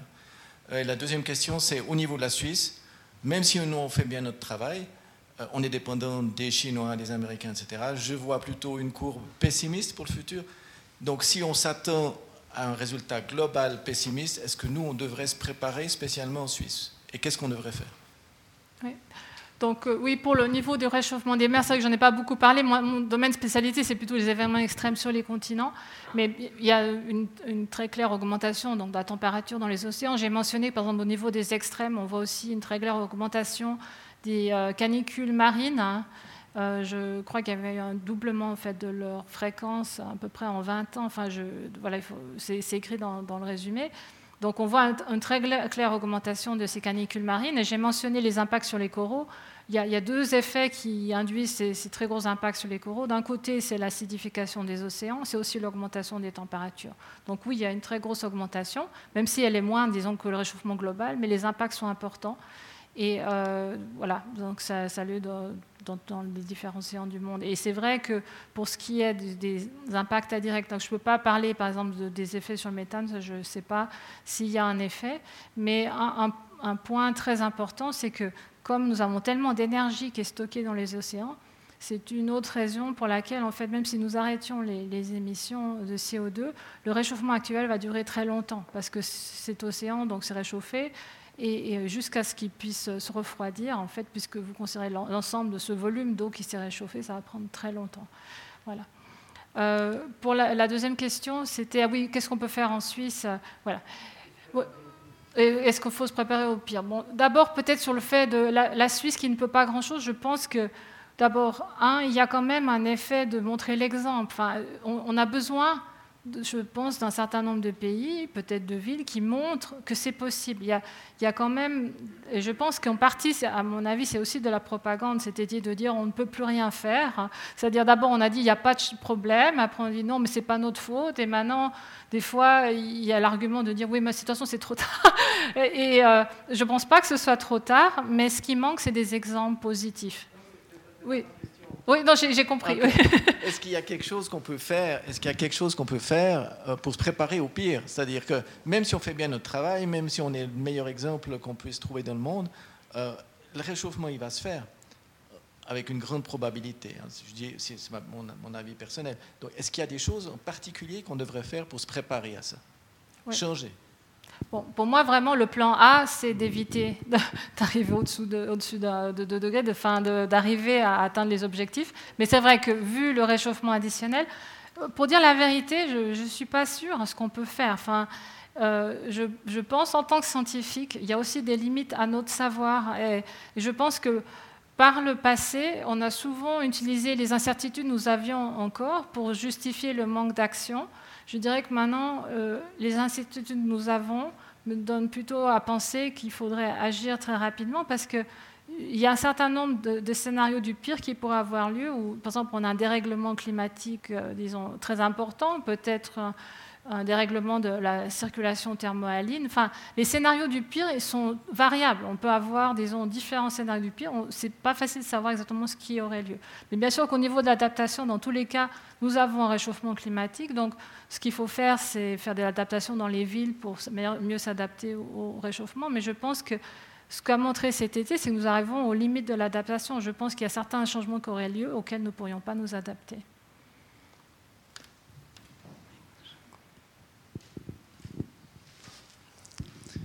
Oui, merci madame. J'ai beaucoup apprécié votre exposé, très clair, cet état des lieux qu'on n'entend pas très souvent.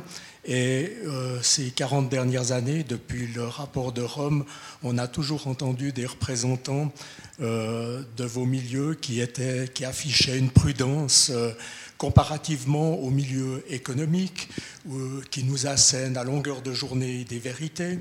Encore aujourd'hui, on voit par exemple des lobbies, enfin appelons-les comme ceux-là, tels que les entreprises patronales comme Économie Suisse, qui nous disent qu'on fait des progrès extraordinaires parce qu'ils ne regardent que les émissions et ne regardent pas toute la partie, les 3/4 des émissions qui sont importées. Donc c'est des fake news. Alors ma question, est-ce que vous ne devez pas aller au combat contre ces gens? Parce que véritablement, c'est des gens qui, sous un aspect sérieux, ne le sont pas du tout. Et comme les politiques sont souvent sous influence de tous ces lobbies, il faut vraiment que vos milieux prennent les responsabilités et ne plus rester dans vos tours d'ivoire. Enfin, excusez-moi d'être un peu, un petit peu combatif, mais enfin, je crois qu'aujourd'hui, il faut vraiment se donner les moyens pour arrêter tous ces gens qui professent n'importe quoi. Ouais. Oui, disons que je fais ce que je peux, donc je donne des présentations sur les conclusions du rapport du GIEC. J'ai fait donc de nombreuses présentations, ça a été mentionné par aussi Madame Swalen, donc j'ai témoigné à un procès climatique. Et je pense qu'effectivement, peut-être il faut aussi trouver d'autres moyens de communiquer, ça je vous rejoins. Enfin, je pense que les rapports, c'est une partie de notre travail, mais je pense qu'il faut peut-être effectivement communiquer encore plus, d'essayer de trouver d'autres moyens de faire passer l'information. Malgré tout, à ce niveau-là, je pense quand même que les choses bougent un peu. Enfin, je disais, au niveau des émissions, on ne voit pas encore grand-chose, mais au niveau de peut-être quand même de la prise de conscience qu'il y a un problème. Enfin, juste pour donner un exemple, vous avez mentionné Économie Suisse. Je suis invitée, donc lundi après-demain, à un événement organisé par Économie Suisse pour les parlementaires, avec des parlementaires, où je dois parler en fait des conclusions du rapport du GIEC. Donc voilà, je vais essayer de communiquer là-bas. Mais voilà, c'est vrai que je pense que c'est important pour nous de communiquer, mais c'est aussi important que d'avoir d'autres personnes qui prennent le relais. Enfin, on n'est pas si nombreux, donc je pense qu'à tous les niveaux, chaque personne peut contribuer aussi à faire passer l'information.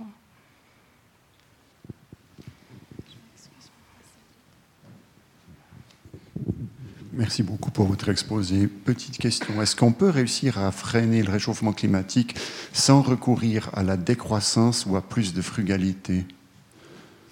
Je pense que c'est une question difficile. C'est vrai que la décroissance, plus de frugalité, c'est un aspect qui peut définitivement aider, disons, à diminuer nos émissions. Disons, en même temps, je pense quand même, dans certains domaines, nous avons vraiment des alternatives, comme je mentionnais avec les énergies, par exemple, renouvelables.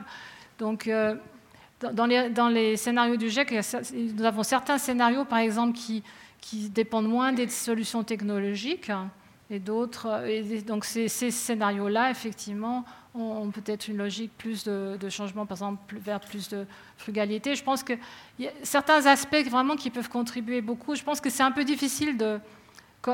Comme sujet, parce que ça peut faire peur aussi à une partie, disons, de la population. Je ne suis pas sûre que ce soit toujours efficace, ou peut-être de prendre ça comme argument, mais je pense que peut-être une chose qu'on peut réaliser, c'est que ça ne veut pas dire forcément réduire ses émissions de manière effective, ça ne veut pas dire forcément moins de qualité de vie. Même si, par exemple, on renonce dans certains domaines, ça peut signifier quand même une meilleure qualité de vie. Ça, je pense, c'est plutôt ce que j'aimerais communiquer.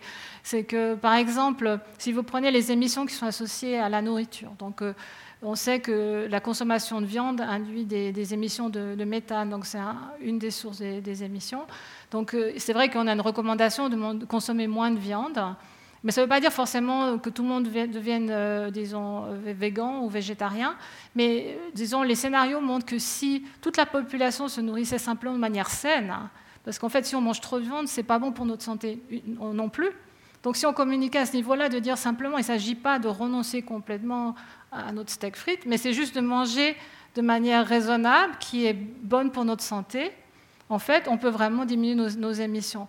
La même chose, par exemple, au niveau de la mobilité, c'est vrai que lorsque, disons, qu'on se déplace donc en voiture, on émet bien sûr beaucoup de CO2, mais par exemple, si on se déplace plus à pied, c'est meilleur pour la santé. J'ai fait de nombreuses présentations pour les médecins. En fait, il y a de plus en plus de prise de conscience parmi les médecins. Il y a 2 semaines, il y a eu une édition spéciale aussi de différents journaux de médecine qui ont aussi pris position pour dire « oui, le changement climatique a des conséquences très importantes sur la santé ». Et par exemple, donc les médecins disent aussi Non seulement donc, éviter le réchauffement climatique permet d'éviter ses impacts sur la santé, mais par ailleurs, certaines des solutions sont bénéfiques pour la santé également. Donc, par exemple, si on marche plus, si on a une mobilité plus active. Et je pense que c'est plutôt à ce niveau-là que je communiquerai.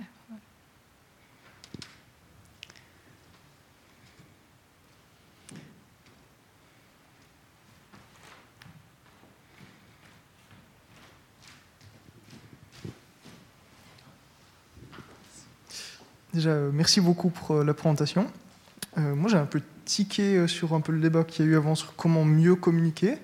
Alors, c'est vrai que je pense que ce genre de présentation que vous faites est vraiment nécessaire, y compris d'aller devant Économie Suisse. Mais je pense qu'il ne faut pas non plus croire que si on n'agit pas, c'est parce que les décideurs ne savent pas ce qui se passe. Exxon, Shell, Total savent depuis des décennies ce qui se passe. C'est leurs scientifiques qui sont arrivés les premiers avec des résultats vraiment significatifs. Leurs dirigeants savent ce qui se passe. C'est pas parce qu'ils seraient ignorants, qu'ils comprennent pas ou quoi. Ils ont dit, il y a déjà plusieurs décennies, on va à la catastrophe mais nous, on préfère continuer à vendre du pétrole. Et au bout d'un moment, il faut aussi se rendre compte que si on veut que les choses changent, il faudra peut-être contraindre certaines personnes qui se trouvent à être généralement celles qui ont le plus d'argent et être à la tête des États au niveau mondial, à faire des choses. Et c'est pas juste parce qu'ils sont ignorants. Je ne pense pas que les dirigeants d'Économie Suisse ou de l'USAM, encore que des fois on se demande, soient totalement stupides non plus. C'est juste qu'à un moment, ils se disent on continue comme ça. Il y a des courants conservateurs aux États-Unis qui disent très clairement on sait ce qui se passe, mais ce n'est pas grave, on veut conserver notre niveau de vie. Et si on sacrifie 90% de la planète et qu'on risque des guerres mondiales à cause de ça, tant pis, parce qu'on ne va pas sacrifier notre mode de vie. C'est comme l'UDC là, qui est en train de se lancer dans une espèce de croisade contre les écolos en disant des pistes cyclables, c'est bien beau, mais on veut nos places de parc.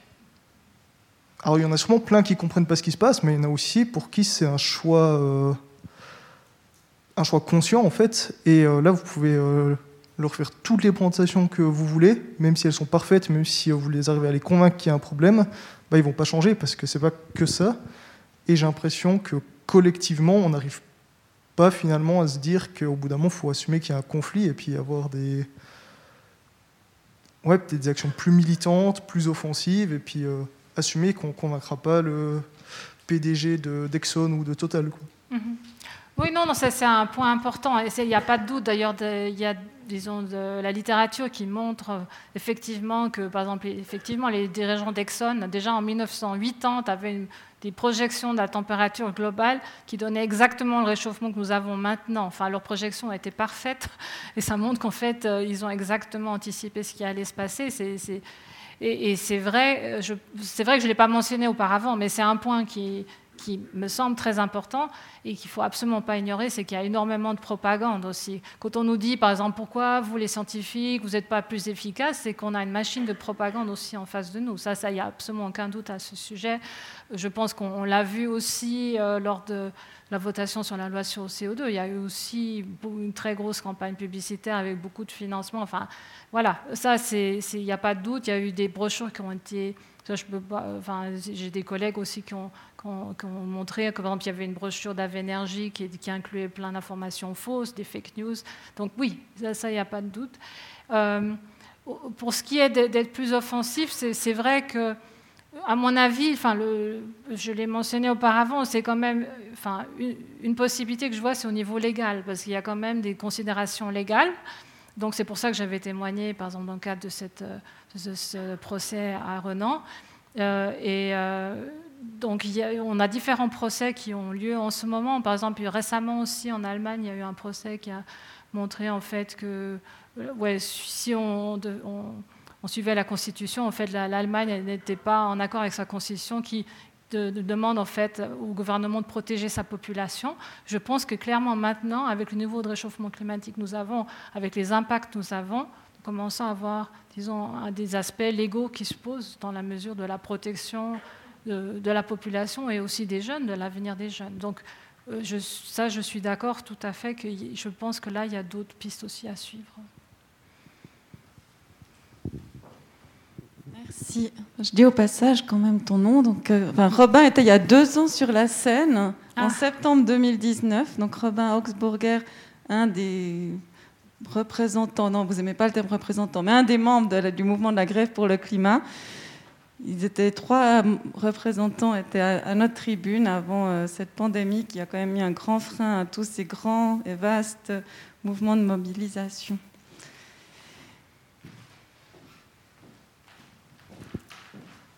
Merci beaucoup. Merci, professeur, pour cette excellente conférence. Vous nous avez en tout cas convaincus de la gravité de la situation et de certains aspects irréversibles.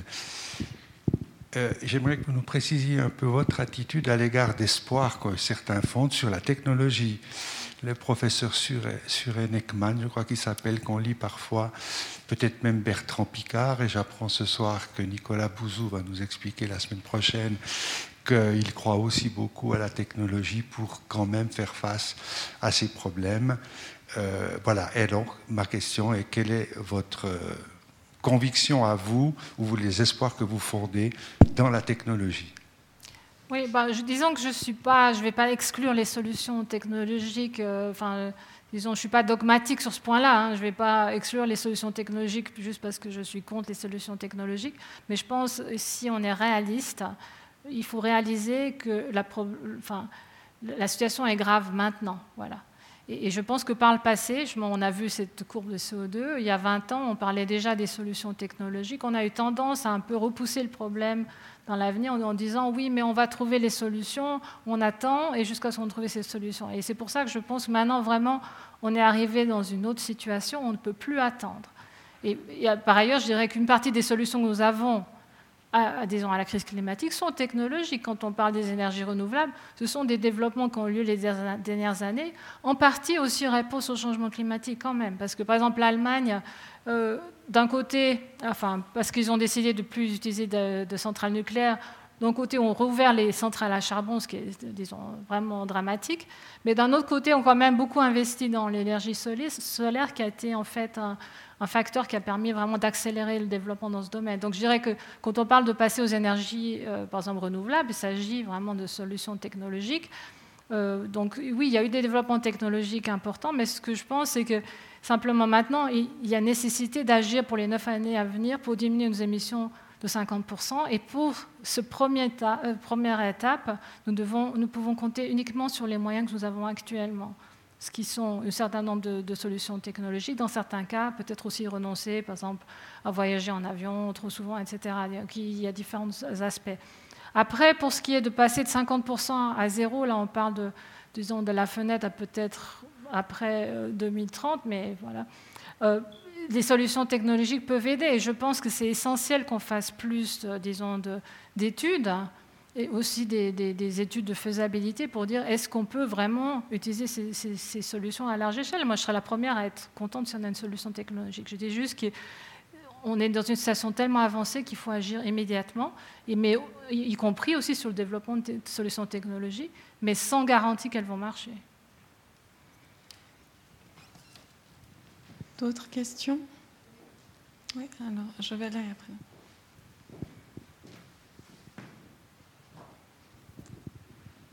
Bonsoir madame.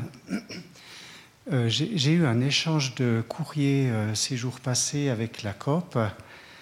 Il s'avère, d'après l'Office fédéral de la police, que 1700 tonnes de feux d'artifice sont vendues en Suisse chaque année. Et les feux d'artifice, c'est quelque chose qui est complètement inutile, qui est polluant, qui dérange à peu près tout le monde et qui fait juste briller les yeux d'enfants innocents et émerveillé.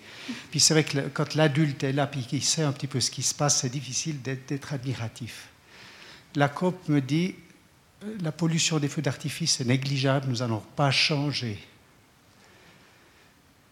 Donc moi, ce qui me fait penser, c'est que la grande distribution est aussi un gros facteur de production de CO2. Et puis une autre chose, au fond finalement, il faut quand même que le cœur de l'homme change. On parle de décroissance, mais décroissance, c'est un petit peu un mot banni, il faudrait plutôt parler de sobriété. Voilà, il faut faire sa conversion, hein, pour ne pas s'acheter un gros 4x4 qui produit 200 grammes de CO2 par kilomètre. 50% des Suisses utilisent ce genre de véhicule. au mépris de tout ce qu'on nous dit depuis 50 ans. Donc c'est vrai que là, à un moment donné, faut quand même la conversion du cœur. Oui, oui, tout à fait. Bon, pour ce qui est des feux d'artifice, je ne sais pas quelle est l'empreinte, disons, du CO2 des feux d'artifice. Oui. Les feux d'artifice du 1er août, à eux seuls, c'est 2% de toutes les particules fines produites en une année en Suisse. Okay, ouais, je ne savais pas, mais je pense effectivement, il y a de nombreux domaines dans lesquels nous avons des émissions, et ça vaut la peine. Il y a des autres problèmes associés aux feux d'artifice, et quand on a des conditions sèches, en plus, ça peut être un facteur pour les feux de forêt. Donc voilà, et je pense qu'effectivement, il y a les feux d'artifice, mais il y a d'autres domaines. Enfin, je pense qu'il y a beaucoup de produits qui sont mis en vente, qui, si on étudie peut-être de plus près, devraient être interdits, si on considère, disons, l'empreinte sur l'environnement. Mais je n'ai pas étudié le détail de tous ces produits. Pour la question, disons, de la sobriété, c'est vrai que je pense que j'aime mieux le concept de sobriété, peut-être que le concept de croissance, peut-être pour communiquer, mais...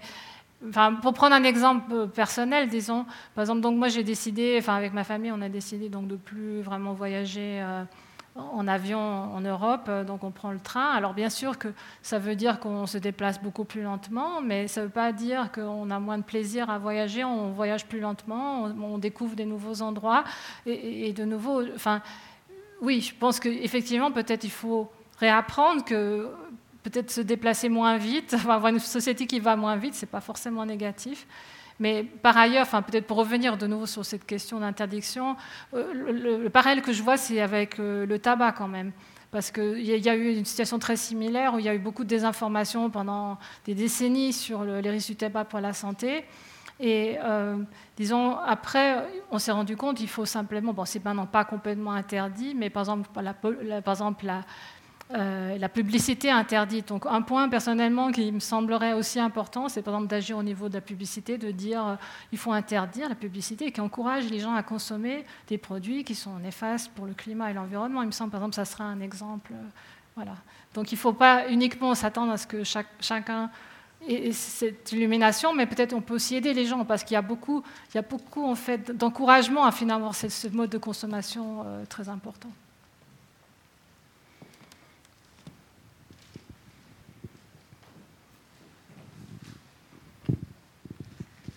Oui, merci en tout cas pour votre conférence. Moi, je me pose une question. Je suis vraiment aussi très pour les énergies renouvelables, mais je me rends compte que pour les produire, on doit chercher des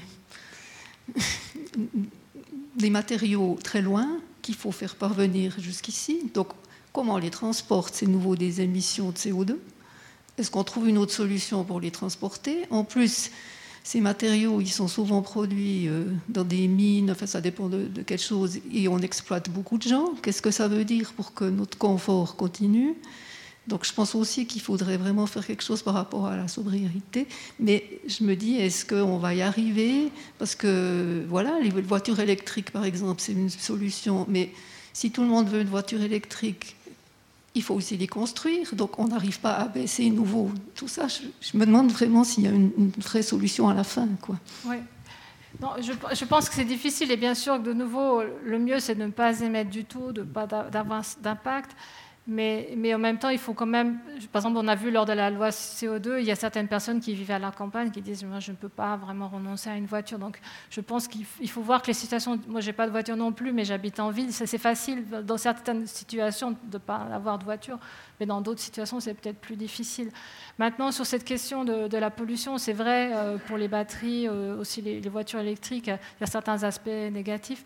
Je crois qu'il y a eu un reportage, il n'y a pas longtemps, qui a passé à la TSR, Marjon, plus du nom, mais qui a fait vraiment une évaluation en détail quand même, qui montre que même à ce niveau-là, il y a aussi une forme de propagande des fois pour exagérer ces aspects négatifs. C'est pas qu'il n'y a pas d'aspect négatif du tout, mais par exemple sur les mines de cobalt quand même que elles ne sont pas toutes, disons, enfin, c'est peut-être une petite fraction qui est vraiment problématique. Voilà. Je pense que là, de nouveau, il faudra peut-être aussi miser sur certaines solutions technologiques, de dire est-ce qu'on peut faire du recyclage ? Enfin, voilà, ça c'est une autre question. Après, de nouveau, enfin, je pense dans une ville, de nouveau, on n'a pas forcément besoin d'une voiture, on n'a certainement pas besoin d'une SUV, enfin, d'un 4x4. Donc oui, diminuer à la fois, disons, la demande, mais en même temps, voir que dans certains domaines, peut-être si on ne peut pas complètement renoncer, il y a quand même des alternatives qui, sans être parfaites, sont meilleures que ce qu'on a. Ouais.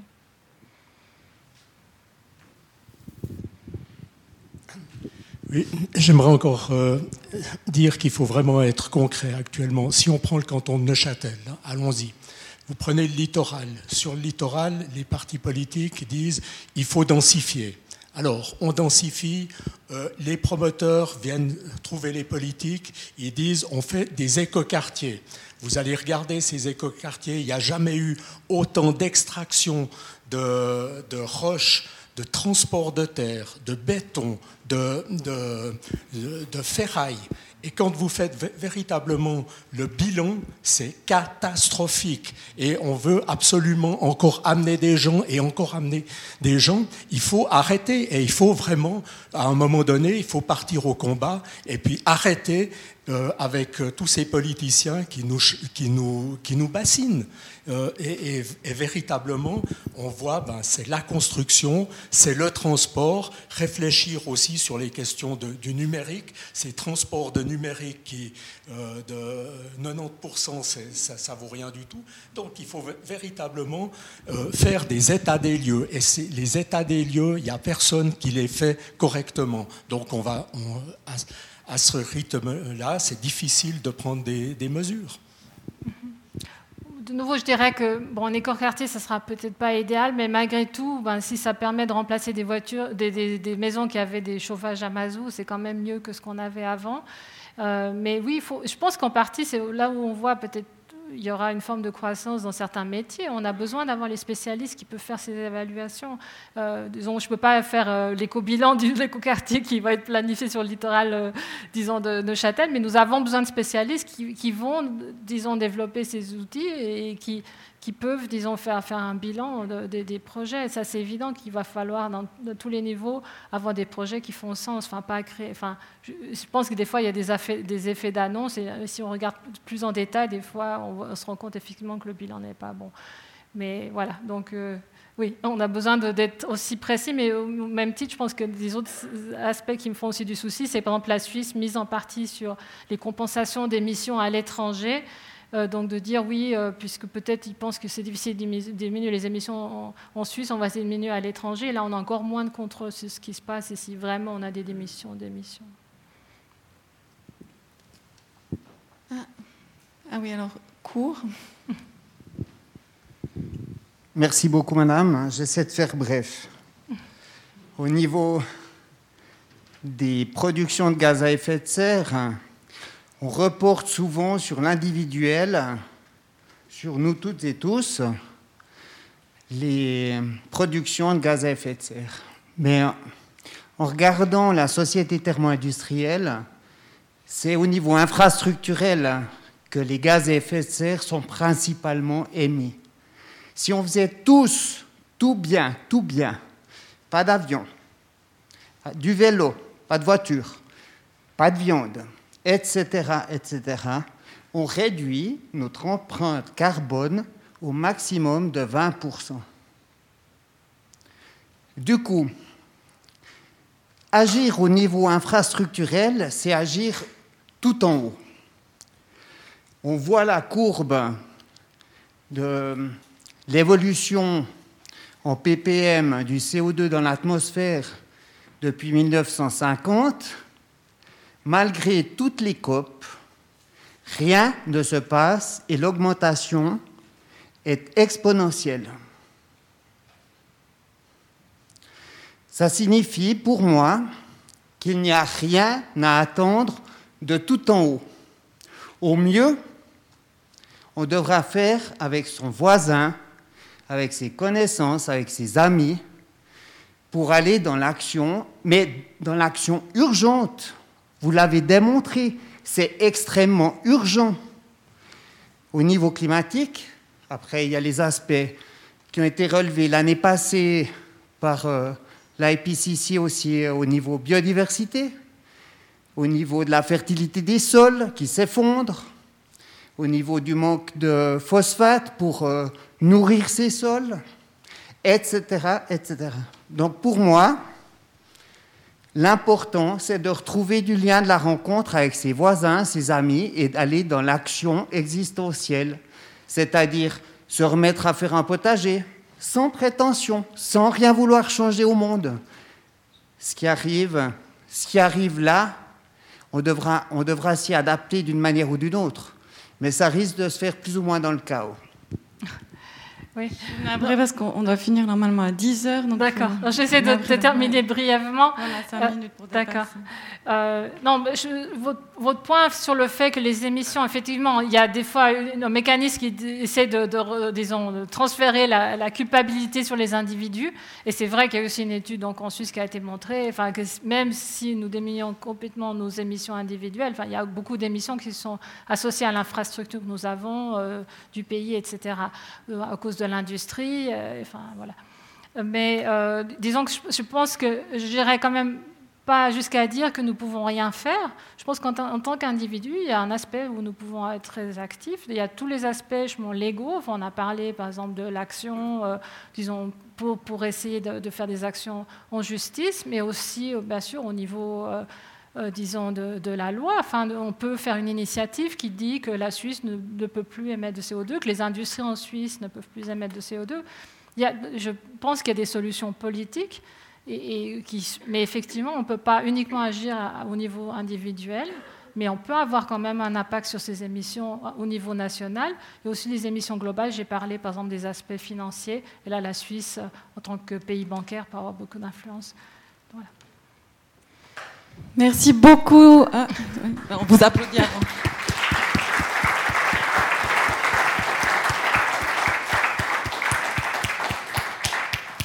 Merci encore d'être venu partager votre expertise de manière si instructive. 10 ans, c'est tellement vite là qu'on pourra vous réinviter pour faire le point. Et merci aussi à vous pour votre présence. Encore avec les masques ce soir, mais effectivement, dès la semaine prochaine, on pourra les faire tomber. Si on présente un certificat QR avec QR code exigé par nos autorités politiques, merci aussi à la technique. Et par contre, une nouveauté, notre bar est à nouveau ouvert. Aussi, par contre, compte présentation pour y entrer. Enfin, il faut aussi présenter dès aujourd'hui ce certificat. Et je vous invite encore à regarder l'exposition d'Alexandra Baumgartner. Et je me réjouis de vous revoir tout prochainement. Et je vous souhaite une belle fin de soirée. Au revoir.